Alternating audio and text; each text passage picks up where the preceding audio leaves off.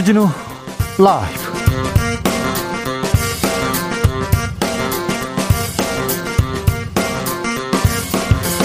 (2021년 10월 25일) 월요일입니다. 안녕하십니까? 주진우입니다 이재명 더불어민주당 대선 후보가 본격적인 대선 행보를 시작했습니다.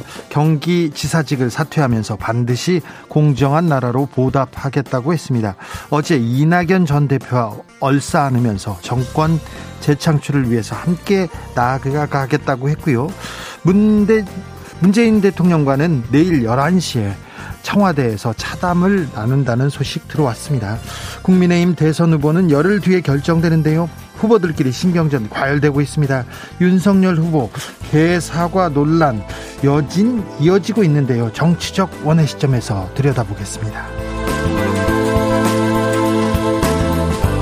고발 사주 의혹을 수사 중인 공수처가 첫 구속영장을 청구했습니다. 그 주인공은 손준성 보냄.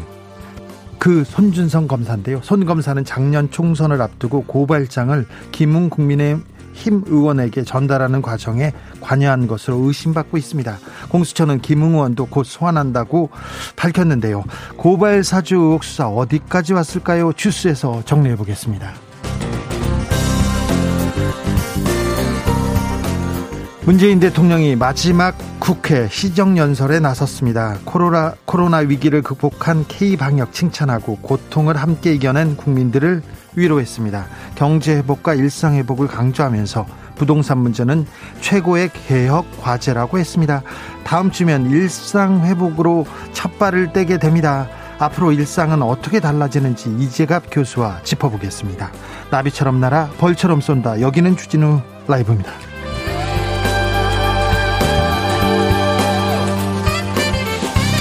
오늘도 자중자애 겸손하고 진정성 있게 여러분과 함께 하겠습니다. 단계적 일상 회복으로 가는 길 위드 코로나 오늘 정부가 초안을 발표했습니다. 몇 시까지 몇 명까지 모일 수 있을까요? 헬스클럽 공연 마스크 어떻게 될까요? 궁금한 점 많으시죠? 잠시 후에 저희가 이재갑 교수한테 물어볼 테니 아, 그 이거 궁금해요. 그러면 이쪽으로 보내 주십시오. 샵 9730 짧은 문자 50원, 긴 문자는 100원입니다. 콩으로 보내시면 무료고요. 그럼 주진우 라이브 시작하겠습니다.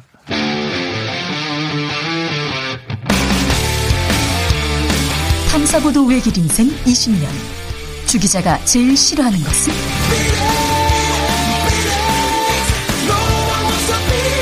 이 세상에서 비리와 부리가 사라지는 그날까지. 오늘도 흔들림 없이 주진우 라이브와 함께.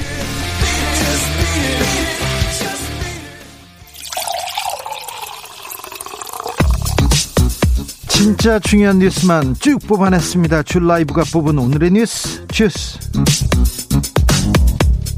정상근 기자 어서 오세요. 안녕하십니까. 코로나 상황 살펴볼까요? 네, 오늘 코로나19 신규 확진자 수가 1,190명이 나왔습니다. 네. 어, 휴일 검사 건수 감소 영향으로 전날보다 230여 명 정도 줄었지만 이 지난주 월요일과 비교해 보면 140여 명 정도 많아졌습니다. 늘었어요. 어, 네, 최근 확진자 수가 줄어들면서 이번 주 월요일 이 세 자릿수 확진자까지 기대하는 분들도 있었는데 네. 오히려 많아졌습니다. 어, 그래도 지난 주말 사이 뜻깊은 소식이 전해졌는데요. 이 국내 백신 접종 완료율이 이 지난 토요일 어, 목표치인 70%를 돌파했습니다. 네. 어, 국민 10명 중 7명이 접종을 모두 마쳤고요. 네. 18세 이상 성인을 대상으로 하면 10명 중 8명이 백신 접종을 마쳤습니다. 일상으로 가는 길 위드 코로나 윤곽이 나오고 있습니다. 네, 중앙사고수습본부가 오늘 위드 코로나의 큰 그림을 공개했는데요. 어, 이에 따르면 단계적 일상 회복이란 이름에 걸맞게 방역 수칙은 세 차례에 걸쳐서 점진적으로 완화한다라고 밝혔습니다. 네. 아, 정부는 먼저 1차 개편을 통해 다중이용 시설에 대한 운영 시간 제한을 거의 해제할 예정인데요. 네. 아, 특히 유흥 단란주점, 클럽과 나이트, 감성주점 등 어, 유흥 시설은 다음 달부터 다시 문을 열고 밤 12시까지 영업을 허용하기로 했고요. 2단계, 어, 네. 3단계는 어떻게 되는지 잠시 후에 저희가 이재갑 교수와 자세히 아, 살펴보겠습니다. 김건희님께서 주진우 라이브 공개 방송 이제 가능합니까? 이렇게 물어보시는데 많은 분들이 모실 모일 수 있기를 모실 수 있기를 저희가 간절하게 소망하고 있습니다. 오늘 문재인 대통령 마지막 시정 연설을 했습니다. 네, 문재인 대통령이 오늘 국회에서 2022년도 예산안 시정 연설을 했습니다. 어, 임기 6개월 앞두고 마지막 국회 시정 연설이었는데요.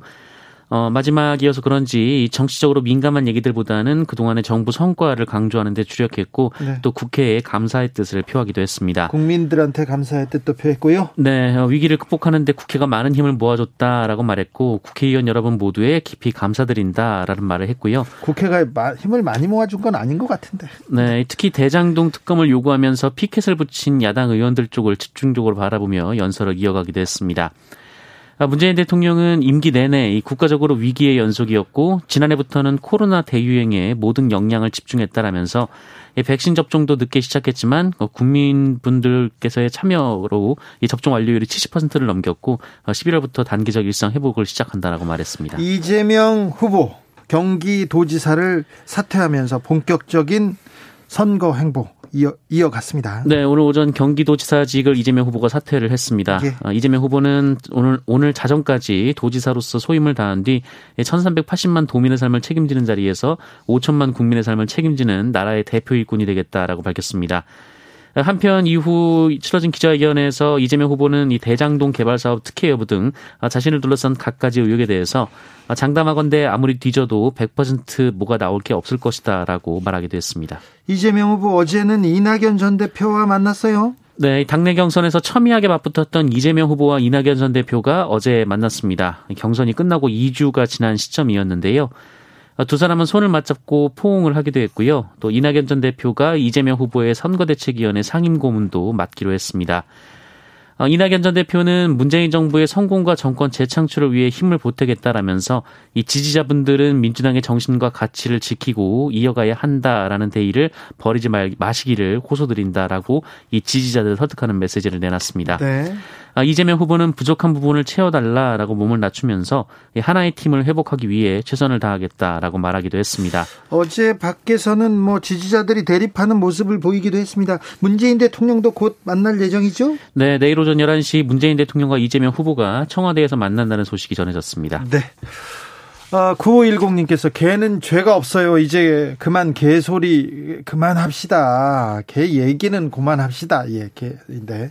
대변인 등 참무진 안타까워요. 얘기합니다. 9125님께서는 개그맨보다 더 개그맨 같은 대선 후보들 어떻게 봐야 하나요? 휴 얘기합니다.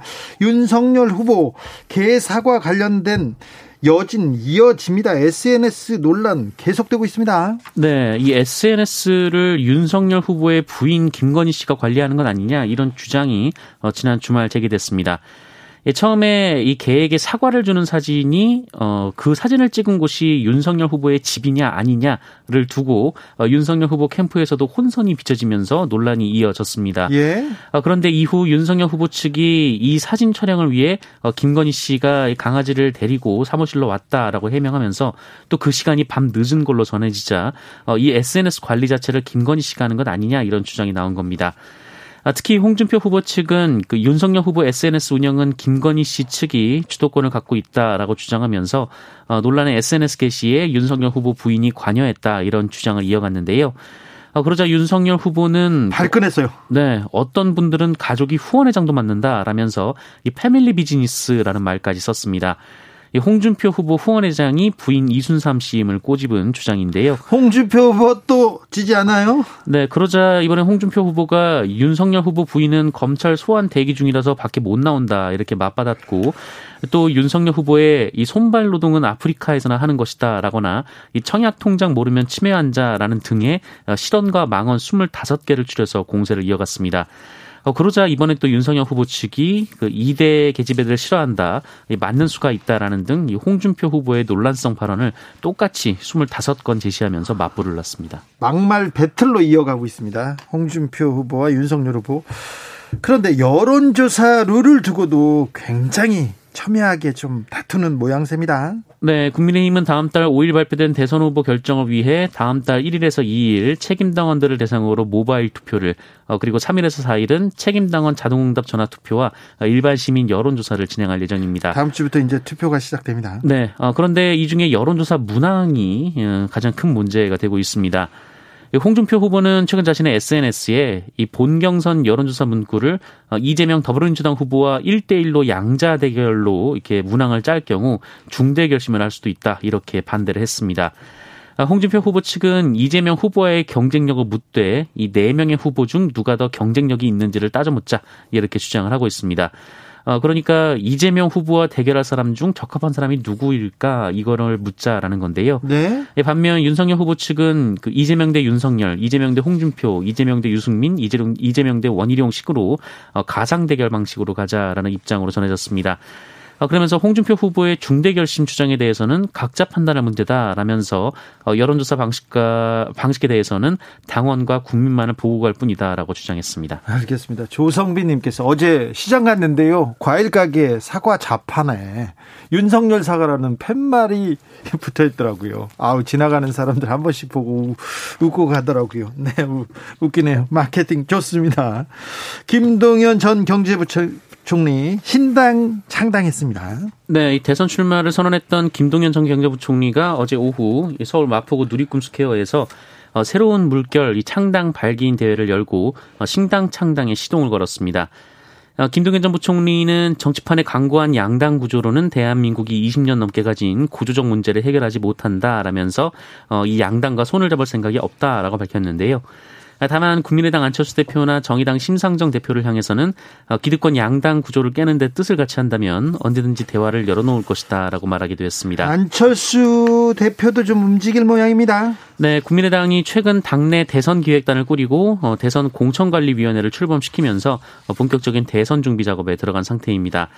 오늘부터 시작되는 지역 방문 일정 등을 고려했을 때 안철수, 아, 안철수 대표의 출마는 31일이 유력하다 이런 보도가 나오고 있습니다. 고발 사주를 수사하고 있는 공수처. 공수처가 출범 후, 출범 이후에 첫 구속영장을 청구했습니다. 네, 고위공직자 범죄수사처가 이른바 고발사주 의혹의 핵심 인물인 손준성 전 대검찰청 수사정보정책관에 대한 구속영장을 청구했습니다. 네. 아, 말씀하신 대로 올해 1월 출범한 공수처가 구속영장을 청구한 것은 이번이 처음입니다. 공수처는 지난 주말 이 손준성 검사에 대한 사전 구속영장을 서울중앙지법에 청구했다라면서 어, 출석해서 수사에 협조해 줄 것을 누차 요청했지만 예, 납득하기 어려운 사유로 출석을 계속 미루는 등 비협조적인 태도를 보였기 때문이다라고 설명했습니다. 손 검사 어떤 혐의 받고 있습니까? 네, 직권남용 권리행사 방해, 공무상 비밀 누설, 선거 방해, 공직선거법 위반, 개인정보보호법 위반 등의 혐의를 적용했습니다. 아, 지난해 4월 이 대검 수사정보정책관 재직 당시 검사와 수사관 등에게 여권 인사들에 대한 고발장 작성 그리고 근거 자료 수집 등을 지시한 것으로 공수처는 주장하고 있고요. 네. 이 고발장을 김웅 당시 미래통합당 총선 후보 측에 전달한 혐의도 받고 있습니다. 대검 수사정보정책관이라는 자리가 검찰총장의 손과 발과 같은 그런 어, 굉장히 중요한 부서기 때문에 어, 손준성 검사의 영장이 나오면 어떻게 그 수사가 어디로까지 올라갈지 윤석열 후보는 어떻게 될지 귀추가 주목되고 있습니다. 음, 한반도 평화의 시계는 지금 째깍째깍 가고 있습니다. 한미 북핵 수석 대표 만났어요? 네, 이 성김 미국 국무부 대북정책 특별 대표가 방한해서 이 노규덕 외교부 한반도 평화교섭본부장과 한미 북핵 수석 대표 간 회담을 했습니다. 성김 대표의 방한 기간 중에 이 대북 문제에 대한 극적인 이벤트는 없었습니다만 성김 대표는 기자회견을 통해서 북한을 조건 없이 만날 준비가 돼 있고 또 북한에게 어떤 적대적인 의도도 없다라는 점을 재확인하면서 계속 만날 준비가 돼 있다면서 북한에 제스처를 보내고 있습니다. 네, 그러면서 계속해서 이 북한의 긍정적인 응답을 기대하는 메시지를 내고 있습니다. 예, 아울러 성김 대표는 그 미국은 북한에서 가장 취약한 계층을 돕고자 그 인도주의 분야에서 북한과 협력할 준비를 할 것이다라는 말을 했습니다. 아, 대북 인도 협력 의지를 강조했고요. 아, 그리고 미사일 발사 등의 도발을 멈추고 대화에 나서기를 촉구한다라고 밝혔습니다. 이 노기덕 본부장도 종전선언 제안에 대해 어, 진도, 진지하고 심도 있는 협의를 했다라면서 한미 양국은 이를 바탕으로 대북 관여 방안을 어, 지속적으로 추진해 나가기로 했다라고 밝혔습니다. 오늘 오전 KT 통신망이 멈췄다고 합니다. 그래서 큰 혼란이 있었어요. 네, 오늘 오전 11시 20분을 전후해서 이 KT의 유무선 인터넷 서비스에 장애가 발생해 이용자들이 큰 불편을 겪었습니다. 어, 다행히 인터넷망은 정오쯤 복구가 됐는데요. 어, 인터넷 검색부터 뭐 증권, 뭐 상점, 기업 업무 등등 어, 전반에 걸쳐서 서비스가 불통이 됐고 어, 일반 가입자는 전화 통화도 안 되는 분들도 있었고 또 고객센터도 연결이 되지 않아서 고객 불편이 더해졌다라고 합니다. 초기에 디도스 공격을 받은 거 아닌가 이런 얘기가 나왔는데 그건 아니라고요? 네, 이 KT가 사태 초기에 디도스 공격을 원인으로 지목을 했다가 이 2시간여 만에 설정 오류에 따른 장애다 이렇게 입장을 정정했습니다. 네. 이 트래픽 과부하가 발생해서 디도스로 추정했지만 면밀히 확인한 결과 어, 네트워크 경로 설정 오류로 어, 원인을 파악했다라고 밝혔습니다. 공사 현장에서 가스가 새어나와서 두 명이 두 명이 참변을 당했습니다. 네, 지난 토요일 오전 서울 금천구의 한 공사 현장에서 가스가 새어나와 노동자 두 명이 숨지고 어, 두 명이 중상을 입었고 일곱 명이 경상을 입었습니다. 아, 해당 건물은 지하 지상 10층, 지하 5층짜리 건물인데요. 어, 지하 3층에서 10여 명이 배관 작업을 하고 있는데 이 발전기실에서 소화용 이산화탄소가 누출이 됐다라고 합니다. 네. 어, 아무래도 지하다 보니 밀폐된 공간이었고 그래서 피해가 컸는데요. 어, 당시 이 건물에는 52명이 일을 하고 있었는데 나머지 노동자들은 무사히 대피를 했습니다. 어, 그런데 이 노동자들을 질식시킨 이산화탄소가 원래 불이 났을 때만 뿜어져 나오게 돼 있고 어, 또 수동 조작으로 돼 있다라고 합니다. 어, 그래서 이 가스가 나오는 스위치를 누군가 지금 누른 것이 지금 의심이 되고 있는데 오작동인지 아니면 이거 알면서 누가 눌렀는지 이거 수사가 필요합니다. 네, 이 부분을 지금 경찰이 수사를 하고 있습니다. 어, 그리고 사고 당시 작업자들의 대피가 다소 늦어졌는데요. 이산화탄소가 살포되기 전에 사이렌이 울렸는데 어, 오작동 여부를 확인하는 등 이 시간이 지체되는 바람에 어, 일부 작업자들이 곧바로 대피하지 못한 것으로 전해졌습니다. 7922님께서 KT 통신장에 너무 큰 불편이었습니다. 주식장이 안 열리고요. 권혁호님께서는 장애 발생한 것도 모르고 전원을 몇 번씩 껐다가 켰다가 선을 뽑았다가 다시 끼우고 문자라도 보내줬으면 덜 힘들었을 텐데요. 김정우님께서 KT 콜센터 또 난리 났겠네요. 그분들이 무슨 죄입니까? 얘기합니다. 1호님 주식 팔려다가 통신 안 되어서 못 팔았는데 다 올라갔어요. 그래서 다행입니다. 얘기합니다. 아우 다행입니다. 1399님께서 주진우 기자님 경기도에서 잘 들을 수 있는 주파수가 어떻게 될까요? 90.3도, 97.3도 잘 안 들려요. 얘기합니다. 일단 KBS 콩으로 들으시면 깨끗하게 들을 수 있다는 거 알려드립니다. 아, 잘 들려야 될 텐데. 아, 오늘도 감사했습니다. 주스 정상근 기자 함께 했습니다. 고맙습니다. 교통정보센터 다녀오겠습니다. 정현정 씨. 주진우 라이브.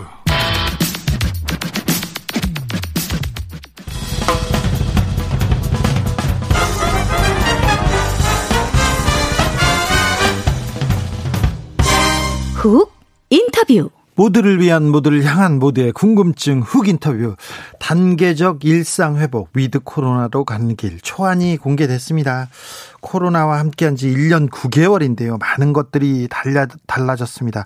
이제 또 어떤 세계로 우리는 어떤 변화를 맞이하게 될지 궁금증 쏟아집니다. 모두 좀 풀어보겠습니다. 이재갑 한림대 강남성심병원 감염내과 교수 안녕하세요. 네, 안녕하세요. 교수님 지금 코로나 확진자가 천명대인데 조금 감소세를 보이고는 있는데 어떤 상태인지 이 상황 어떻게 보고 계세요? 예, 일단 이제 백신 접종률이 충분히 오른 부분이 이제 환자 감소에 영향을 주고 있고요. 네. 그리고 이제 추석 연휴 직후에 확진자가 좀 확 늘었었잖아요. 네. 이제 그런 부분들도 이제 국민들 하여금 경각심을 좀 가지게 하면서 일단은 확진자 규모는 줄어드는 것 같은데요. 다만 최근 들어 사망자 거의 20명 정도씩 좀 많이 발생하고 있는 거는 아마 추석 연휴랑 연휴 때 그런 좀 연세 드신 분들이 이제 노출되면서 좀 중증 환자가 많이 발생해서 인 게 아닌가 이렇게 생각을 하고 있습니다. 네. 교수님 일상 회복 지원 위원회에서 계속 회의하지요? 네, 계속 하고 있습니다. 회의 네. 앞자리에 이렇게 앉아 계시더라고요. 열심히 공부하고 아, 예. 계시는 거 잘 보고 있습니다. 네, 예. 단계적 일상회복 3단계 이렇게 이렇게 추진한다는데 그 주요 내용은 뭡니까? 네, 일단은 이제 예방접종률이 충분히 오르고 또한 이제 그 경제 사회적으로도 이제 피해를 보는 분들에 대한 이제 배려도 필요하다 보니까 일단 거리두기 예방접종이 올라가면서 어느 정도 안정된 국면에 따라서 거리두기를 완화하겠다라고 이제 발표가 된 상황이고요. 네. 일단 3단계 나와서 하는데 첫 단계는 일단 영업 시간 제한을 해제하는 측면으로 작용을 하고요. 2단계 때는 이제 그 많은 사람들이 참여하는 그런 이제 모임이나 또는 이제 뭐 공연이라든지 스포츠 이런 부분이 확대되고 마지막에는 이제 우리가 지금까지 하고 있었던 이제 사적 거리 사적 모임 숫자를 이제 맨 마지막에 해제하겠다 이제 이런 단계를 가지고 6주마다 한 번씩 평가해서 단계를 이행할지 좀 더 지켜볼지 이렇게 결정하기로 했습니다. 어 그러면 일단요. 일단 네. 식당 식당하고 카페는 다음 달부터 이렇게 변화가 있습니까? 네, 일단은 지금 10시에 제한됐던 그 영업 시간이요. 네. 12시까지 늘어나게 됐거든요. 그래서 네. 그 부분 가장 큰 변화라고 볼 수 있을 것 같습니다. 인원도 좀 달라집니까? 예, 인원도 이제 지금 4단계는 이제 4 플러스 4, 그다음에 그 3단계 지역은 이제 4 플러스 6 이렇게 모였잖아요. 네. 일단은 이제 11월부터는 2 플러스 8이 되지 않을까 이렇게 예상하고 있는데 그 숫자는 좀 조정이 가능할 것 같은데 10명까지 모일 수 있도록 하는 것으로 얘기가 되고 있고요. 다음에 미접종자, 접종자의 숫자 부분들은 아직 논의 중에 있습니다. 그러니까 11월부터는 12시까지 그리고 10명까지 모일 수도 있다. 물론 백신을 맞은 사람이 좀 들어 그 포함된다. 이 이 내용이죠. 네, 그렇습니다. 예, 예. 백신 접종률이 드디어 70% 돌파했습니다. 용기 내자님이 우리나라 정말 대단합니다. 완료 벌써 70%라니 70% 달성한 거 대단한 일이죠.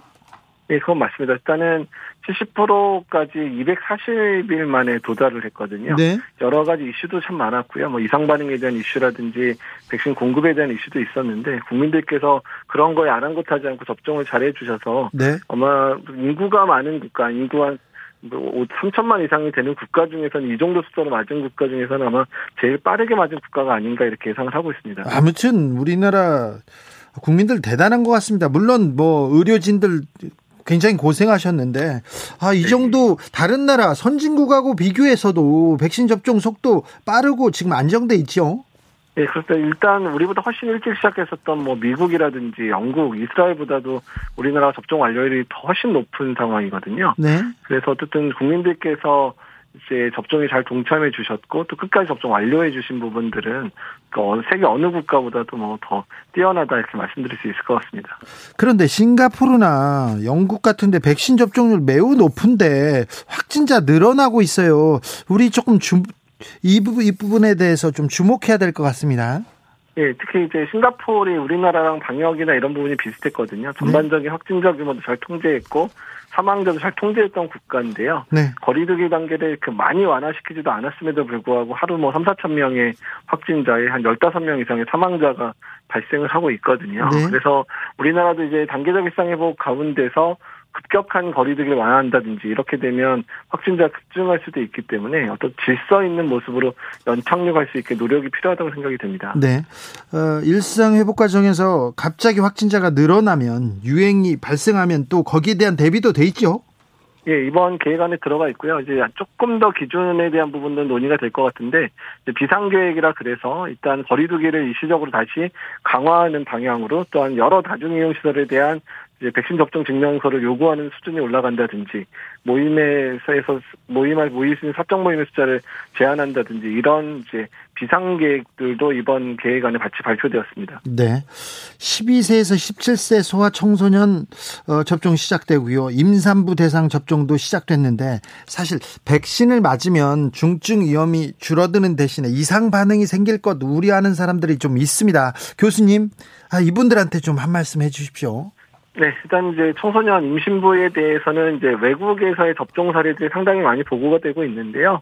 일단 뭐 젊은 남성에서의 심근염 빈도나 이런 거에 비해서 예방접종의 이익이 월등히 크다라고 계속 얘기가 나오고 있고요. 네. 또한 임신부 같은 경우도 코로나에 걸렸을 때 중증이나 사망의 비율들이 이제 그 임신 중이 아닌 여성에서의 사망률보다 훨씬 높아진다고 돼 있어서 이제 고위험군에 해당되거든요. 네. 임신부가 예방접종을 하면 이제 그런 중증화나 사망의 위험이 감소하고 또한 이제 안전성 측면에 있어서도 임신부 자체에 대한 그런 안전성, 그 다음에 또 IT 아이들 안전성은 어, 수십만 명 이상의 데이터감이 쌓여 있기 때문에 네. 어, 안심하고 접종하셔도 될 것 같습니다. 안심해도 안심하고 접종해도 된다. 계속 얘기하고 있는데 주저하는 사람들이 있습니다. 아직 안 맞으신 분들 강제할 방법 보다는 좀 유인하는 정부에서 좀 유인하는 대책이 있어야 하지 않을까 이런 생각도 해봅니다. 예, 그래서 이제, 백신 패스 같은 경우는 이제 미접종자를 보호하는 정책으로 아마 끌어가게 될 것 같기는 하고요. 다만 이제 사적 모임 숫자에서의 예방 접종자를 우대한다든지 또는 이제 뭐 대규모 스포츠 행사라든지 또는 공연 같은 데서는 예방 접종 완료자가 이제 출입할 때는 숫자 제한을 이제 없앤다든지 이런 부분들이 계속 시행이 될 거거든요. 네. 그래서 이제 그런 부분까지 고려해서 특히 젊은 층에서 예방 접종 더 올라갔으면 좋겠다는 생각을 하고 있습니다. 아, 이재갑 선생님 오신다니까 청취자들 궁금증 쏟아지고 있습니다. 9944님 질문입니다. 노래를 좋아하는 이 늙은이는 노래를 못 불러 목에 가시가 돋았습니다. 노래 연습장 종일 개관 언제부터 됩니까? 물어봅니다. 아, 예, 노래 연습장도 이제 12시까지 영업 제한은 아마 다음 달에 풀릴 거로 예상은 되는데요. 네. 다만, 이 노래 연습장은 이제 고위험 시설 중에 들어가기 때문에 네. 예방접종 완료자 중심으로 좀 더 확대가 될 가능성이 높습니다. 알겠습니다. 네, 아무튼 혼자 가셔서 노래 부르면 괜찮을 텐데 거기는 아, 예. 밀접 밀접 그리고 밀 아우 밀폐된 공간이잖아요. 그래서 네, 조심해야 그렇죠. 될것 같습니다. 예. 2005님께서 이재갑 교수님 궁금합니다. 초등학교 등교 어떻게 됩니까? 이제 학교를 가야 할 텐데 아, 여전히 2일이나 3일밖에 안 가요. 이렇게 물어봅니다.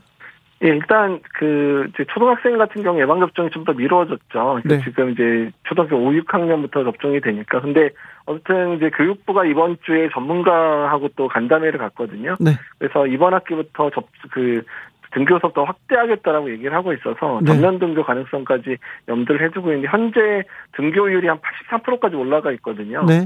그 부분이 더 확대될 거로 예상하고 있습니다. 알겠습니다. 확대된다고 합니다. 최승우님께서 혹시 얀센 접종자들 부스터샷 언제 맞습니까? 물어봅니다. 아, 일단 이번 주에 그거 일정 공개한다 그랬거든요. 아마 예. 이번 주 중에 발표될 것 같고요. 아마 6개월이 되는 시점에 접종을 하게 될 것 같고 해당 백신은 아마 화이자나 모더나가 될 가능성이 높다고 예상을 하고 있습니다. 네. 9109님 질문입니다. 대중탕 가고 싶어요. 이제 가도 됩니까? 아, 그러니까 일단 이제 그 목욕 시설에 대한 부분들도 일단은 예방접종 완료자 중심으로 아마 풀릴 가능성이 높거든요. 네. 그래서 이제 마스크 착용이 어려운 공간들에 대해서는 그 단계적 일생활복 가운데서 조금 뒤늦게 완화되는 측면들이 있을 거기 때문에 네. 일단은 이제 시간이나 이런 건 완화될 수 있지만 어쨌든 조금 예방종 완료자 중심으로 허가될 가능성이 높다라고 어, 기, 어, 기대하고 계시면 될 것 같습니다. 선생님 사우나는 어떻습니까? 어, 사우나나 목욕시설 다 비슷한 조건입니다. 사우나가 코로나 바이러스가 좀 살기 좋은 그 조금 조건입니까? 그 아니? 그러니까 좋다기보다는 이제 사우나가 이게 따뜻하게 유지를 했다 보니까 환기가 잘 안, 환기를 잘 안 시키잖아요. 환기 안 시키죠. 그리고 이제 물이나 이런 거를 이제 막 하다 보니까 마스크를 제대로 못 쓰시는 것 때문에. 자, 예, 어렵죠. 그래서, 예, 그래서 사우나에서 집단 발병 사례가 상당히 많았거든요. 많습니까?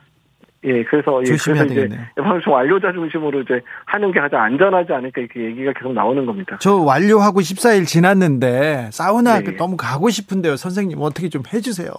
예, 그러니까 잘 이제는 좀 갈 수 있는 여건은 좀 되긴 되는데요. 어쨌든 이제 그 목욕에서 물뭐 낀치거나 이러지 않을 때는 되도록 마스크 착용하면서 이용하시는 게 좋을 것 같습니다. 아, 네. 6557님, 아, 산악회, 산악 회 갈 수 있습니까? 산악회 모임 괜찮습니까? 그러니까 산에 가는 것 자체는 이제 뭐 안전하고 좀 많이 한꺼번에 몰려서만 안 다니시면 마스크 벗는 부분들도 2미터 이상 거리 두고 다니시면 마스크 벗는 건 지금도 가능하거든요. 네네. 야외에서의 마스크 벗는 부분들은 조금씩 완화가 될 것 같은데 네. 가장 큰 문제는 산악에서 끝나고 나서 식사하시게 되면 그거는 또 인원 제한에 걸리시거든요. 그렇죠. 거기에서 막걸리 먹고 또 예, 하잖아요. 소수끼리 네. 같이 다니시는 네. 그런 산행들을 추천합니다. 알겠습니다. 도토리묵도 먹고 그래야 되는데 소수로. 예. 네. 느티나무님께서 클럽 가도 괜찮을까요? 물어봅니다. 예, 유흥시설에 해당되는 거는 이제 유흥시설도 좀, 예, 그, 업체가 이제 1등급이나 2등급 이렇게 좀 고위험시설 등급이 좀 다르긴 한데요.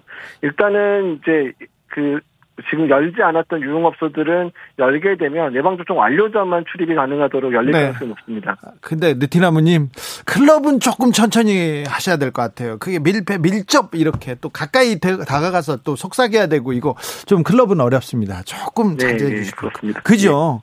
네. 가까이 가서 얘기해야 되거든요. 얼굴을 보면서. 네.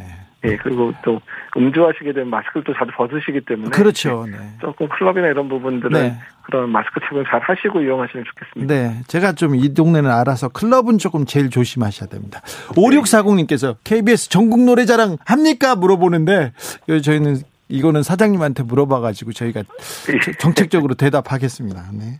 예, 야외에서 하는 행사는 조금 더 많이 풀릴 거고요. 네. 이제 예방접종 완료자 중심으로 숫자는 대폭 늘어날 가능성이 높 다고 생각하시면 될 것 같습니다. 그럼 전국 노래자랑도 시작할 수 있겠네요. 예, 그 예방접종 완료자 중심으로 연다면 가능해질 네. 수도 있습니다. 알겠습니다. 교수님, 단계적 일상 회복으로 갑니다. 우리는 무엇을 해야 될지 청취자분들, 국민들한테 당부 말씀 부탁드리겠습니다. 예, 단계적 일상회복의 기간이 꽤 길어질 수도 있, 있고요. 그리고 그럼에도 마스크 착용에 대한 부분은 끝까지 유지를 하셔야 되는 부분들, 또한 비상 상황이 되면 거리두기가 강화될 수도 있다는 부분까지 국민들이 충분히 이해를 해주시고 지금껏 잘해주신 것처럼 잘 동참해 주시면 좋겠습니다. 지금껏 고생 많으셨는데 더 고생해 주십시오. 네, 감사합니다. 이제가 발림대 교수였습니다. 9909님께서 코로나 환자 증가, 집값 상승, 그리고 우리 모두가 너무 몰려 살기 때문에 일어난 일 아닐까요? 다음 대통령은 인구 분산에 대한 비전을 좀 보여줬으면 합니다. 아, 중요한 점 지적했습니다. 우리 대통령이 되시겠다는 분들, 이런 부분에 대해서도 좀 정책과 비전을 보여주십시오.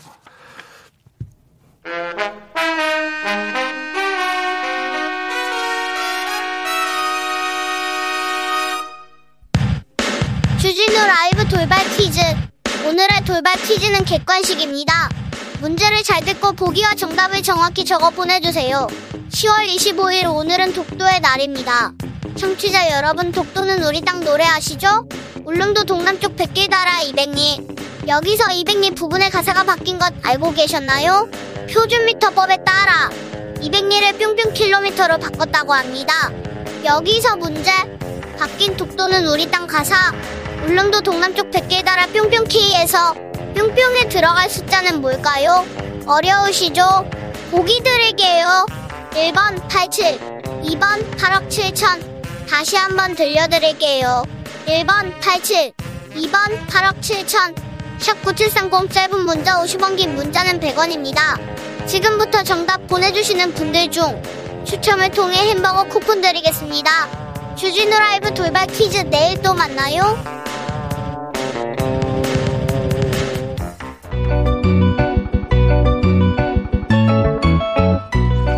한층 날카롭다. 한결 정확하다. 한편 세심하다. 밖에서 보는 내밀한 분석. 정치적 원의 시점. 오늘의 정치권 상황 원회에서 더 정확하게 분석해 드립니다. 최민희 전 더불어민주당 의원 어서 오세요. 안녕하세요. 불굴의 희망 최민희입니다. 김용남 전 의원은 윤석열 캠프 공보 특보를 맡고 있습니다. 어서 오십시오. 네, 안녕하세요. 호기심 천국 김용남입니다. 네. 청취자 여러분께서 혹시 유튜브로 보시는 분들께서 방송 전에 후에 이 막간에 무슨 얘기 할까 이렇게 궁금하시죠? 정말 궁금하시죠? 오늘 같은 경우는 무슨 얘기였냐면요. 김용남 의원 피부 좋다는 얘기. 그런 얘기 합니다, 보통. 그죠? 보통 돈 안 되는 얘기 하고 있죠. 아, 네, 네. 그런 얘기 합니다. 음, 어떤 얘기로 가볼까요? 오, 이번에는 이재명 후보 먼저 가보겠습니다. 아, 이재명 후보가 경기지사직을 내려놓고 본격적으로 후보, 대선 후보의 길을 가고 있습니다. 잠시, 잠시, 오늘은 어떤 일이 있는지 들어볼까요? 주어진 임기를 다하지 못하고 도지사로서 이렇게 인사드리게 돼서 대단히 아쉽고 또 송구하다는 말씀을 드립니다. 이제 저는 도민 여러분들께서 보여주신 민주주의와 공동체에 대한 애정 그리고 집단 지성의 힘을 믿고 경기도 지사직에서 물러나 20대 대통령 선거 더불어민주당 후보로 나서기로 합니다. 경기도가 대한민국의 표준이 되었다. 아, 경기도 사람들은 우리 지사 좋아한다. 이런 얘기도 이런 자신감이 있는 것 같은데요. 어떻게 보셨습니까, 김용남 의원님? 사실은 의혹이 너무너무 많죠. 성남시장 그 재선을 하면서 8년 동안 대장동, 뭐 백현동 여러 의혹이 있고 경기도지사로 초선을 지내는 동안 이제 평택 현덕지구에서 또 비슷한 방식으로 어 소위 말아먹으려고 했다는 의혹도 있는데 여러 의혹이 지금 있는 가운데 더 큰 선거에 도전하면서 경기지사가 직을 내려놓았는데요.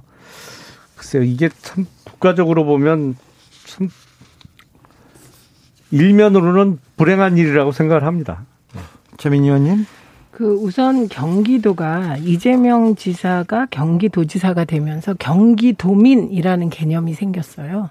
그러니까 도가 나에게 뭐를 해주는구나. 네. 그게 큰 것부터 작은 것까지. 그래서 음, 정말 크고 작은 일들을 많이 한 그런 도지사라 경기도에서는 뭐 절대적 지지를 받고 있습니다. 그리고 음, 일을 많이 하면 그만큼 뭐 상대방의 견제도 받고 그런 것인데 제가 대장동만 해도 자료를 뽑아봤더니 네.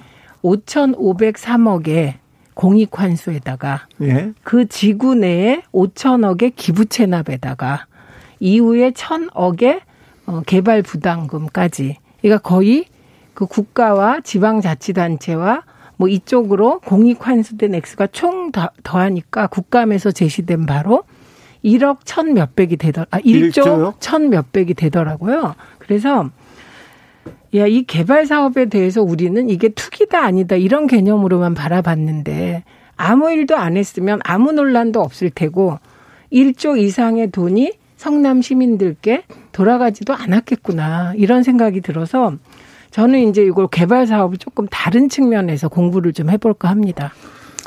뭐 산수를 좀 이상하게 하신 것 같은데요. 결론은 사실은 어, 민간 개발을 했다면 이렇게 많은 이익을 화천대유가 볼 수가 없었죠. 왜냐하면 땅을 비싸게 원주민들로부터 살 수밖에 없으니까요. 근데 성남 도시개발공사를 내세워서 원주민들의 땅은 시세의 절반 이하로 싸게 후려쳐서 뺏어가고 그리고 아파트는 또 분양가 상한제 적용을 피해가면서 비싸게 분양도 하고 또 땅도 택지도 팔아 먹고 그러면서 이제 화천대유에 8천억 이상의 이익을 몰아주는 구조를 짰는데 이런 상태에서 선거를 출마할 수 있다는 게 참 우리나라의 비극입니다. 진짜. 그 의원님 산수 잘못하지 않았고요. 이건 국감에서 국회의원들이 제시한 자료이고요. 민주당 국회의원들이 그렇게 계산했겠죠. 아니요. 뭐. 이거는 네. 팩트로 확인이 된 거고요. 그다음에 중요한 게 그 지금 말씀하시는 가짜 뉴스 두 가지를 시정하도록 하겠습니다. 해도 될까요? 네, 어떤? 예, 우선 첫 번째 가짜 뉴스는 그 땅을 살 때 원주민으로부터 절반 이하로 후려쳤다. 그건 그런 일은 일어날 수가 없습니다. 적어도 법치국가인 대한민국에서. 두 번째는요? 땅을 수용할 때는 네. 그 감정평가위원회가 구성되고 감정평가사가 어, 세 군데서 추천한 거기에 땅 지주들이 추천한 사람도 들어가기 때문에 그런 일은 있을 수 없다. 네. 그러니까 네. 저건 순전히 가짜 뉴스적 정치 공작이고요. 분양가 상한제를 적용할 수 없도록 민간 분야에 법을 바꾸신 거는 국민의힘 쪽이기 때문에 이 말은 하시면 안 되고 또 하나 분양가가 결정될 때 성남시장은 이재명 지사가 아닙니다. 분양가 결정은 은수미 시장 때 됐기 때문에 이걸 가지고 뭐라고 하시면 안 된다. 이렇게 말씀드리는데 이 얘기를 계속 하나요? 아니 아니요. 아니, 짧게만 말씀드리면 짧게, 토지 수용 당하면서 감정 평가액이 시세와 비슷하거나 시세대로 감정 평가액이 나온다고 하는 것 자체가 일단 상식에 반하고요. 제가 그런 말 안 했는데. 아니 그러니까 지금 시세의 절반 이하라는 거를 지금 그게 가짜 뉴스라고 말씀하셨잖아요. 근데 아니 절반 이하로. 잠깐만요. 감정 평가로 수용을 당하, 당하게 되면 두 분이 감정이 사실은 시세에 비해서는 훨씬 적은 가격에 수용을 당하는 게 현실입니다. 네네. 네. 그게 근데 아니죠. 이걸 그냥 넘어가면 안 되고. 그럼 그게 유독 성남시에서만 그랬냐. 제 말, 제가 드리는 말씀은 공시지가 플러스 몇 프로, 공시지가 플러스 몇 프로, 요 플러스 몇 프로를 결정할 수는 있지만 요 기준은 시세로 성남시는 하고 남양주시는 공시지가로 하고 이런 일은 대한민국에 없다 그런 말씀입니다. 기준은 다 정해져 있어요. 짧게 설명을 드리면요. 그래서 이게 사실은 그 대장동의 관민 합동 방식이 최악의 조합이에요. 그러니까 아 감정 평가액대로 수용을 돼서 LH가 사업 주체가 돼서 택지 개발을 하게 되면 그 택지에 지어지는 아파트는 분양가 상한제 적용을 받습니다.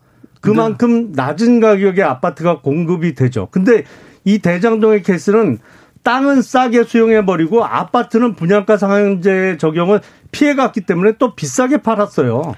아, 그러니까 최악의 조합이 된 거죠 여기서. 판교를 예로 들어보면 판교의 경우 90여만 원에 땅을 수용합니다. 네. 그런데 LH가 90여만 원에 수용한 이 땅을 그 민간 개발업자에게 700여만 원에 팔아요. 네. 이게 그때 상황은 다른데. 그러니까 이런 식의 기반 공사를 통한 부가가치 창출 부분. 네. 이런 부분은 그러니까 땅은 상대적으로 공시지가를 기준으로 하기 때문에 어디서나 시세보다는 싸게 형성이 되죠, 가격이. 네. 그래서 제가 드리는 말씀은 그런 기준이 대한민국에 다 정해져 있지. 이거를 어느 지자체는 이 기준 없이 맘대로 하고 후려치고 이런 일은 불가능하다. 대한민국은 그런 말씀을 드리는 그게 것입니다. 불가능한데 이재명 후보께서 해내셨죠. 그런 아니 거를. 이거는 그 말이 안 되는 거죠. 제가 저는 늘 팩트에 반하는 가짜 뉴스에 흥분하는 스타일이라 지금 그 부분에 대해서 전혀 사실에 사실과 다른 부분 전혀 없고요. 아니요. 절반 자. 이하로 후려친 게 사실이 아니에요. 당시의 시세와 아, 대장동 때. 원주민들한테 가서 물어보십시오. 대장동 원주민 얘기하지 마세요. 그때 대장동 원주민이 몇 프로 남아 있었습니까? 자, 4716님께서 민간이 했으면 분양가 더 비쌌겠지요 얘기합니다. 여은영님께서는 보통 다른 민간, 민간 개발 경우 이익이 얼마나 나오는지 궁금합니다. 그래야 비교를 하고 판단을 할 수 있을 것 같아요 얘기하는데 아, 이렇게 부동산 개발을 하고 이렇게 시행 사업을 하면 돈을 많이 버는구나. 이거에 대해서 국민들이 이제 알았는데 이번에 정치인들이 이 대선 주자들이 이 부분 어, 부동산 이익을 특정 사람 몇몇이 이렇게 나눠 갖는 것 이런 부분은 조금 바로 잡아야 되는 거 아닌가 그런 생각도 해봅니다. 어제 이재명 이낙연 그 두 후보 간에 만남이 있었습니다. 내일은 음, 문재인 대통령을 이재명 후보가 만난다고 하는데 자 민주당 원팀으로 가는 길 지금 어디쯤 와 있습니까 최민희 의원님? 이제 첫 걸음을 띄었다고 보시면 됩니다. 네. 그리고 어, 제가 늘 강조합니다만 정치인과 지지자 간의 관계는 아주 아주 지독한 연애 관계다. 네. 그래서 내가 지지하던 후보가 대권 후보로 못 뽑혔을 때의 상실감은 사적 연애의 상실보다 훨씬 크다. 이건 독한 첫사랑에 실패한 상태이기 때문에 왜 그런지 모르겠어요. 그럼 어쩝니까? 그냥 우리나라의 특수성이기도 한데 네. 이게 연예인 팬클럽이 과거에는 더 하다고 했는데 지금은 정치인 팬클럽이 더 진한 사랑을 하는 것 같아요. 네. 그래서 이건 인위적으로도 안 되고 그냥 시간이 필요하다. 첫째, 네. 사랑의 네. 상처가 아무는 데는 그리고 네. 두 번째는 이렇게 이낙연 전 대표가 이재명 후보와 만나고 어, 캠프 뭐 선대위 상임 고문도 맡고 적극적으로 사기 민주정부 창출을 위해서 돕겠다고 첫걸음을 떼셨고 네. 내일 문재인 대통령과 이재명 후보의 만남이 이루어지고 그리고 이미 봉화에 갔을 때 봉화에서 권양숙 여사께서 네. 노무현을 가장 닮은 후보다. 네. 어, 이렇게 얘기를 했기 때문에 일단은 첫걸음은 떼어졌고 이제 앞으로 이재명 후보가 얼마나 열정적으로 열심히 민주정부 사기 창출을 위해 뛰느냐에 따라 뭐 그 아픈 사랑의 상처들이 식어가지 않겠습니까? 김영남 의원님. 그 오랜 기간 아주 골수 민주당 지지자들 분 중에서도 사실은 도저히 상식선에서 받아들일 수 없는 후보라고 생각하는 분들이 상당수 있는 것 같아요. 누구, 이재명 후보는. 아, 윤석열 후보가 아니고. 아니, 아니, 음. 그건 뭐 기대를 안 하죠. 네. 뭐 오랜 민주당 지지하시던 분들이 뭐 국민의힘 후보를 갑자기 마음을 바꿔서 지지해 주실 것까지는 그랬으면 좋겠지만 거기까지는 기대 안 하지만 예. 어, 그래서 아마 이번 대선이 정말로 후보 교체 없이 이재명 후보가 민주당 후보로 또 11월 5일 날 선출되는 국민의힘 후보하고 이렇게 맞대결 구도로 간다면 다른 대선보다 투표율이 좀 낮아질 것 같아요. 아, 왜냐하면 민주당 쪽 지지자들 좀 지지자들 중에서 아예 투표장에 안 나오시는 분들이 상당수 있을 것으로 예상이 됩니다. 나가서 국민의힘 음. 후보 찍을 거라고는 차마 말씀을 못 하시네요. 아니 거기까지는 기대 안 해요. 우선 보통 그렇게 안 되거든요. 지금 민주당의 원팀이 관련한 우리의 토론은 음. 곧 국민의힘의 미래가 될 겁니다. 11월 5일 이후 네. 국민의힘도 어, 이 원팀을 놓고 고민하게 될 거다. 어, 이렇게 생각이 됩니다. 자, 그런데 어제부터는 또 방송인 김어준 씨가 계속 좀 어, 오르내리고 있습니다. 윤석열 캠프 측에서 또 논평도 내놨더라고요. 요새 자주 안 만나세요? 저야 만나죠. 자주 만나시잖아요. 네. 네. 근데 참, 그, 그전엔 적어도 이러진 않았잖아요. 그러니까 이게 무슨 민간 방송도 아니고 서울시에서 출자한 회사잖아요. TBS가.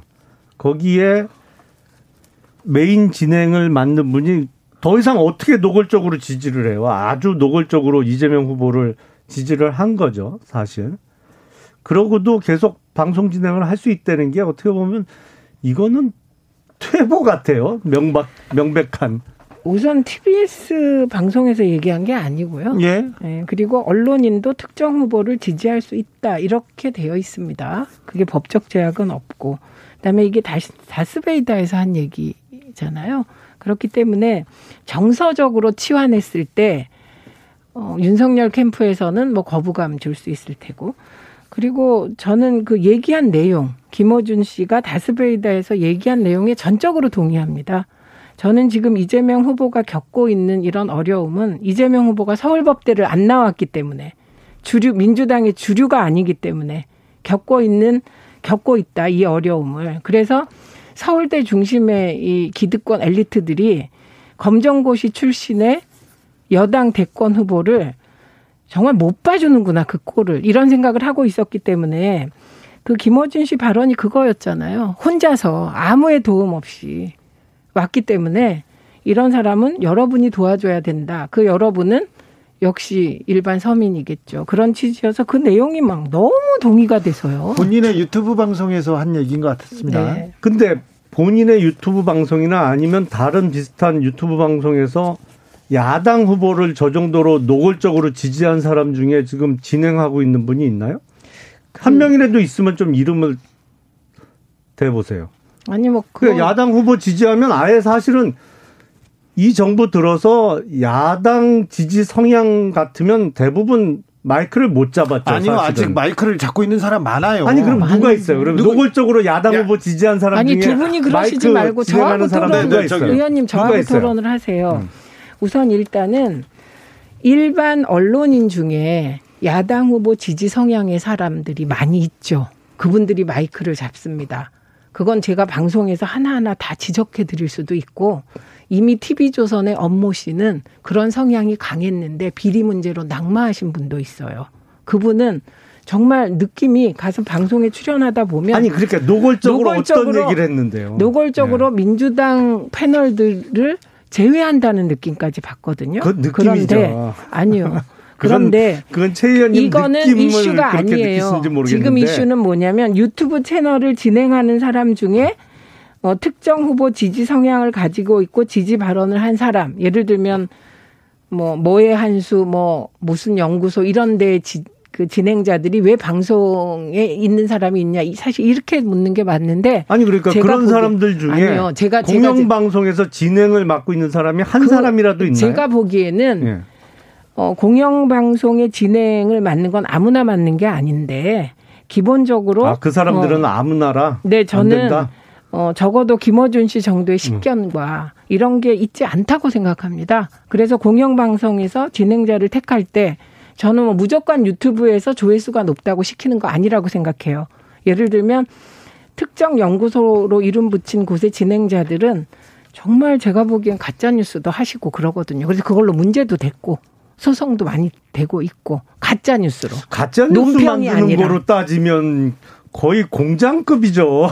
아니 그게 아니고 그쪽은 아니요 의견 진술 견해를 밝힌 거잖아요, 지금은. 그게 사, 아니라 명백한 가짜 뉴스를 하셔서 소송도 당하셨죠. 4779님께서 언론의 특정 세력 지지와 후원은 조중동이 원조이자 진행형 아닌가요? 이렇게 얘기도 합니다. 1329님께서는 이번 기회에 개발 이익 환수 법적 기반 마련해야 합니다. 국민의힘 의원들도 대장동 개발과 관련해서 초과 이익 환수, 분양가 상한제 등 도입에 대해서 동, 동의하시죠? 이게 분양 초과 이익 환수하죠 의원님. 송영길 대표가 추진한대요. 거는요. 그러니까 국가나 권력이 나서서 여기서 뺏어서 다른 사람들한테 나눠주잖아요. 뺏어서 나눠주는 과정에서 제일 많이 먹는 놈이 누군지 아세요?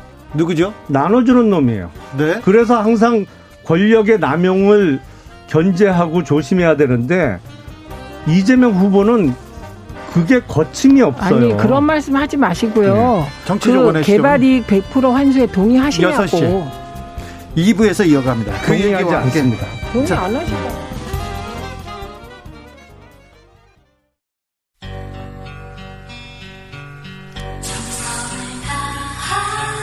정성을 다하는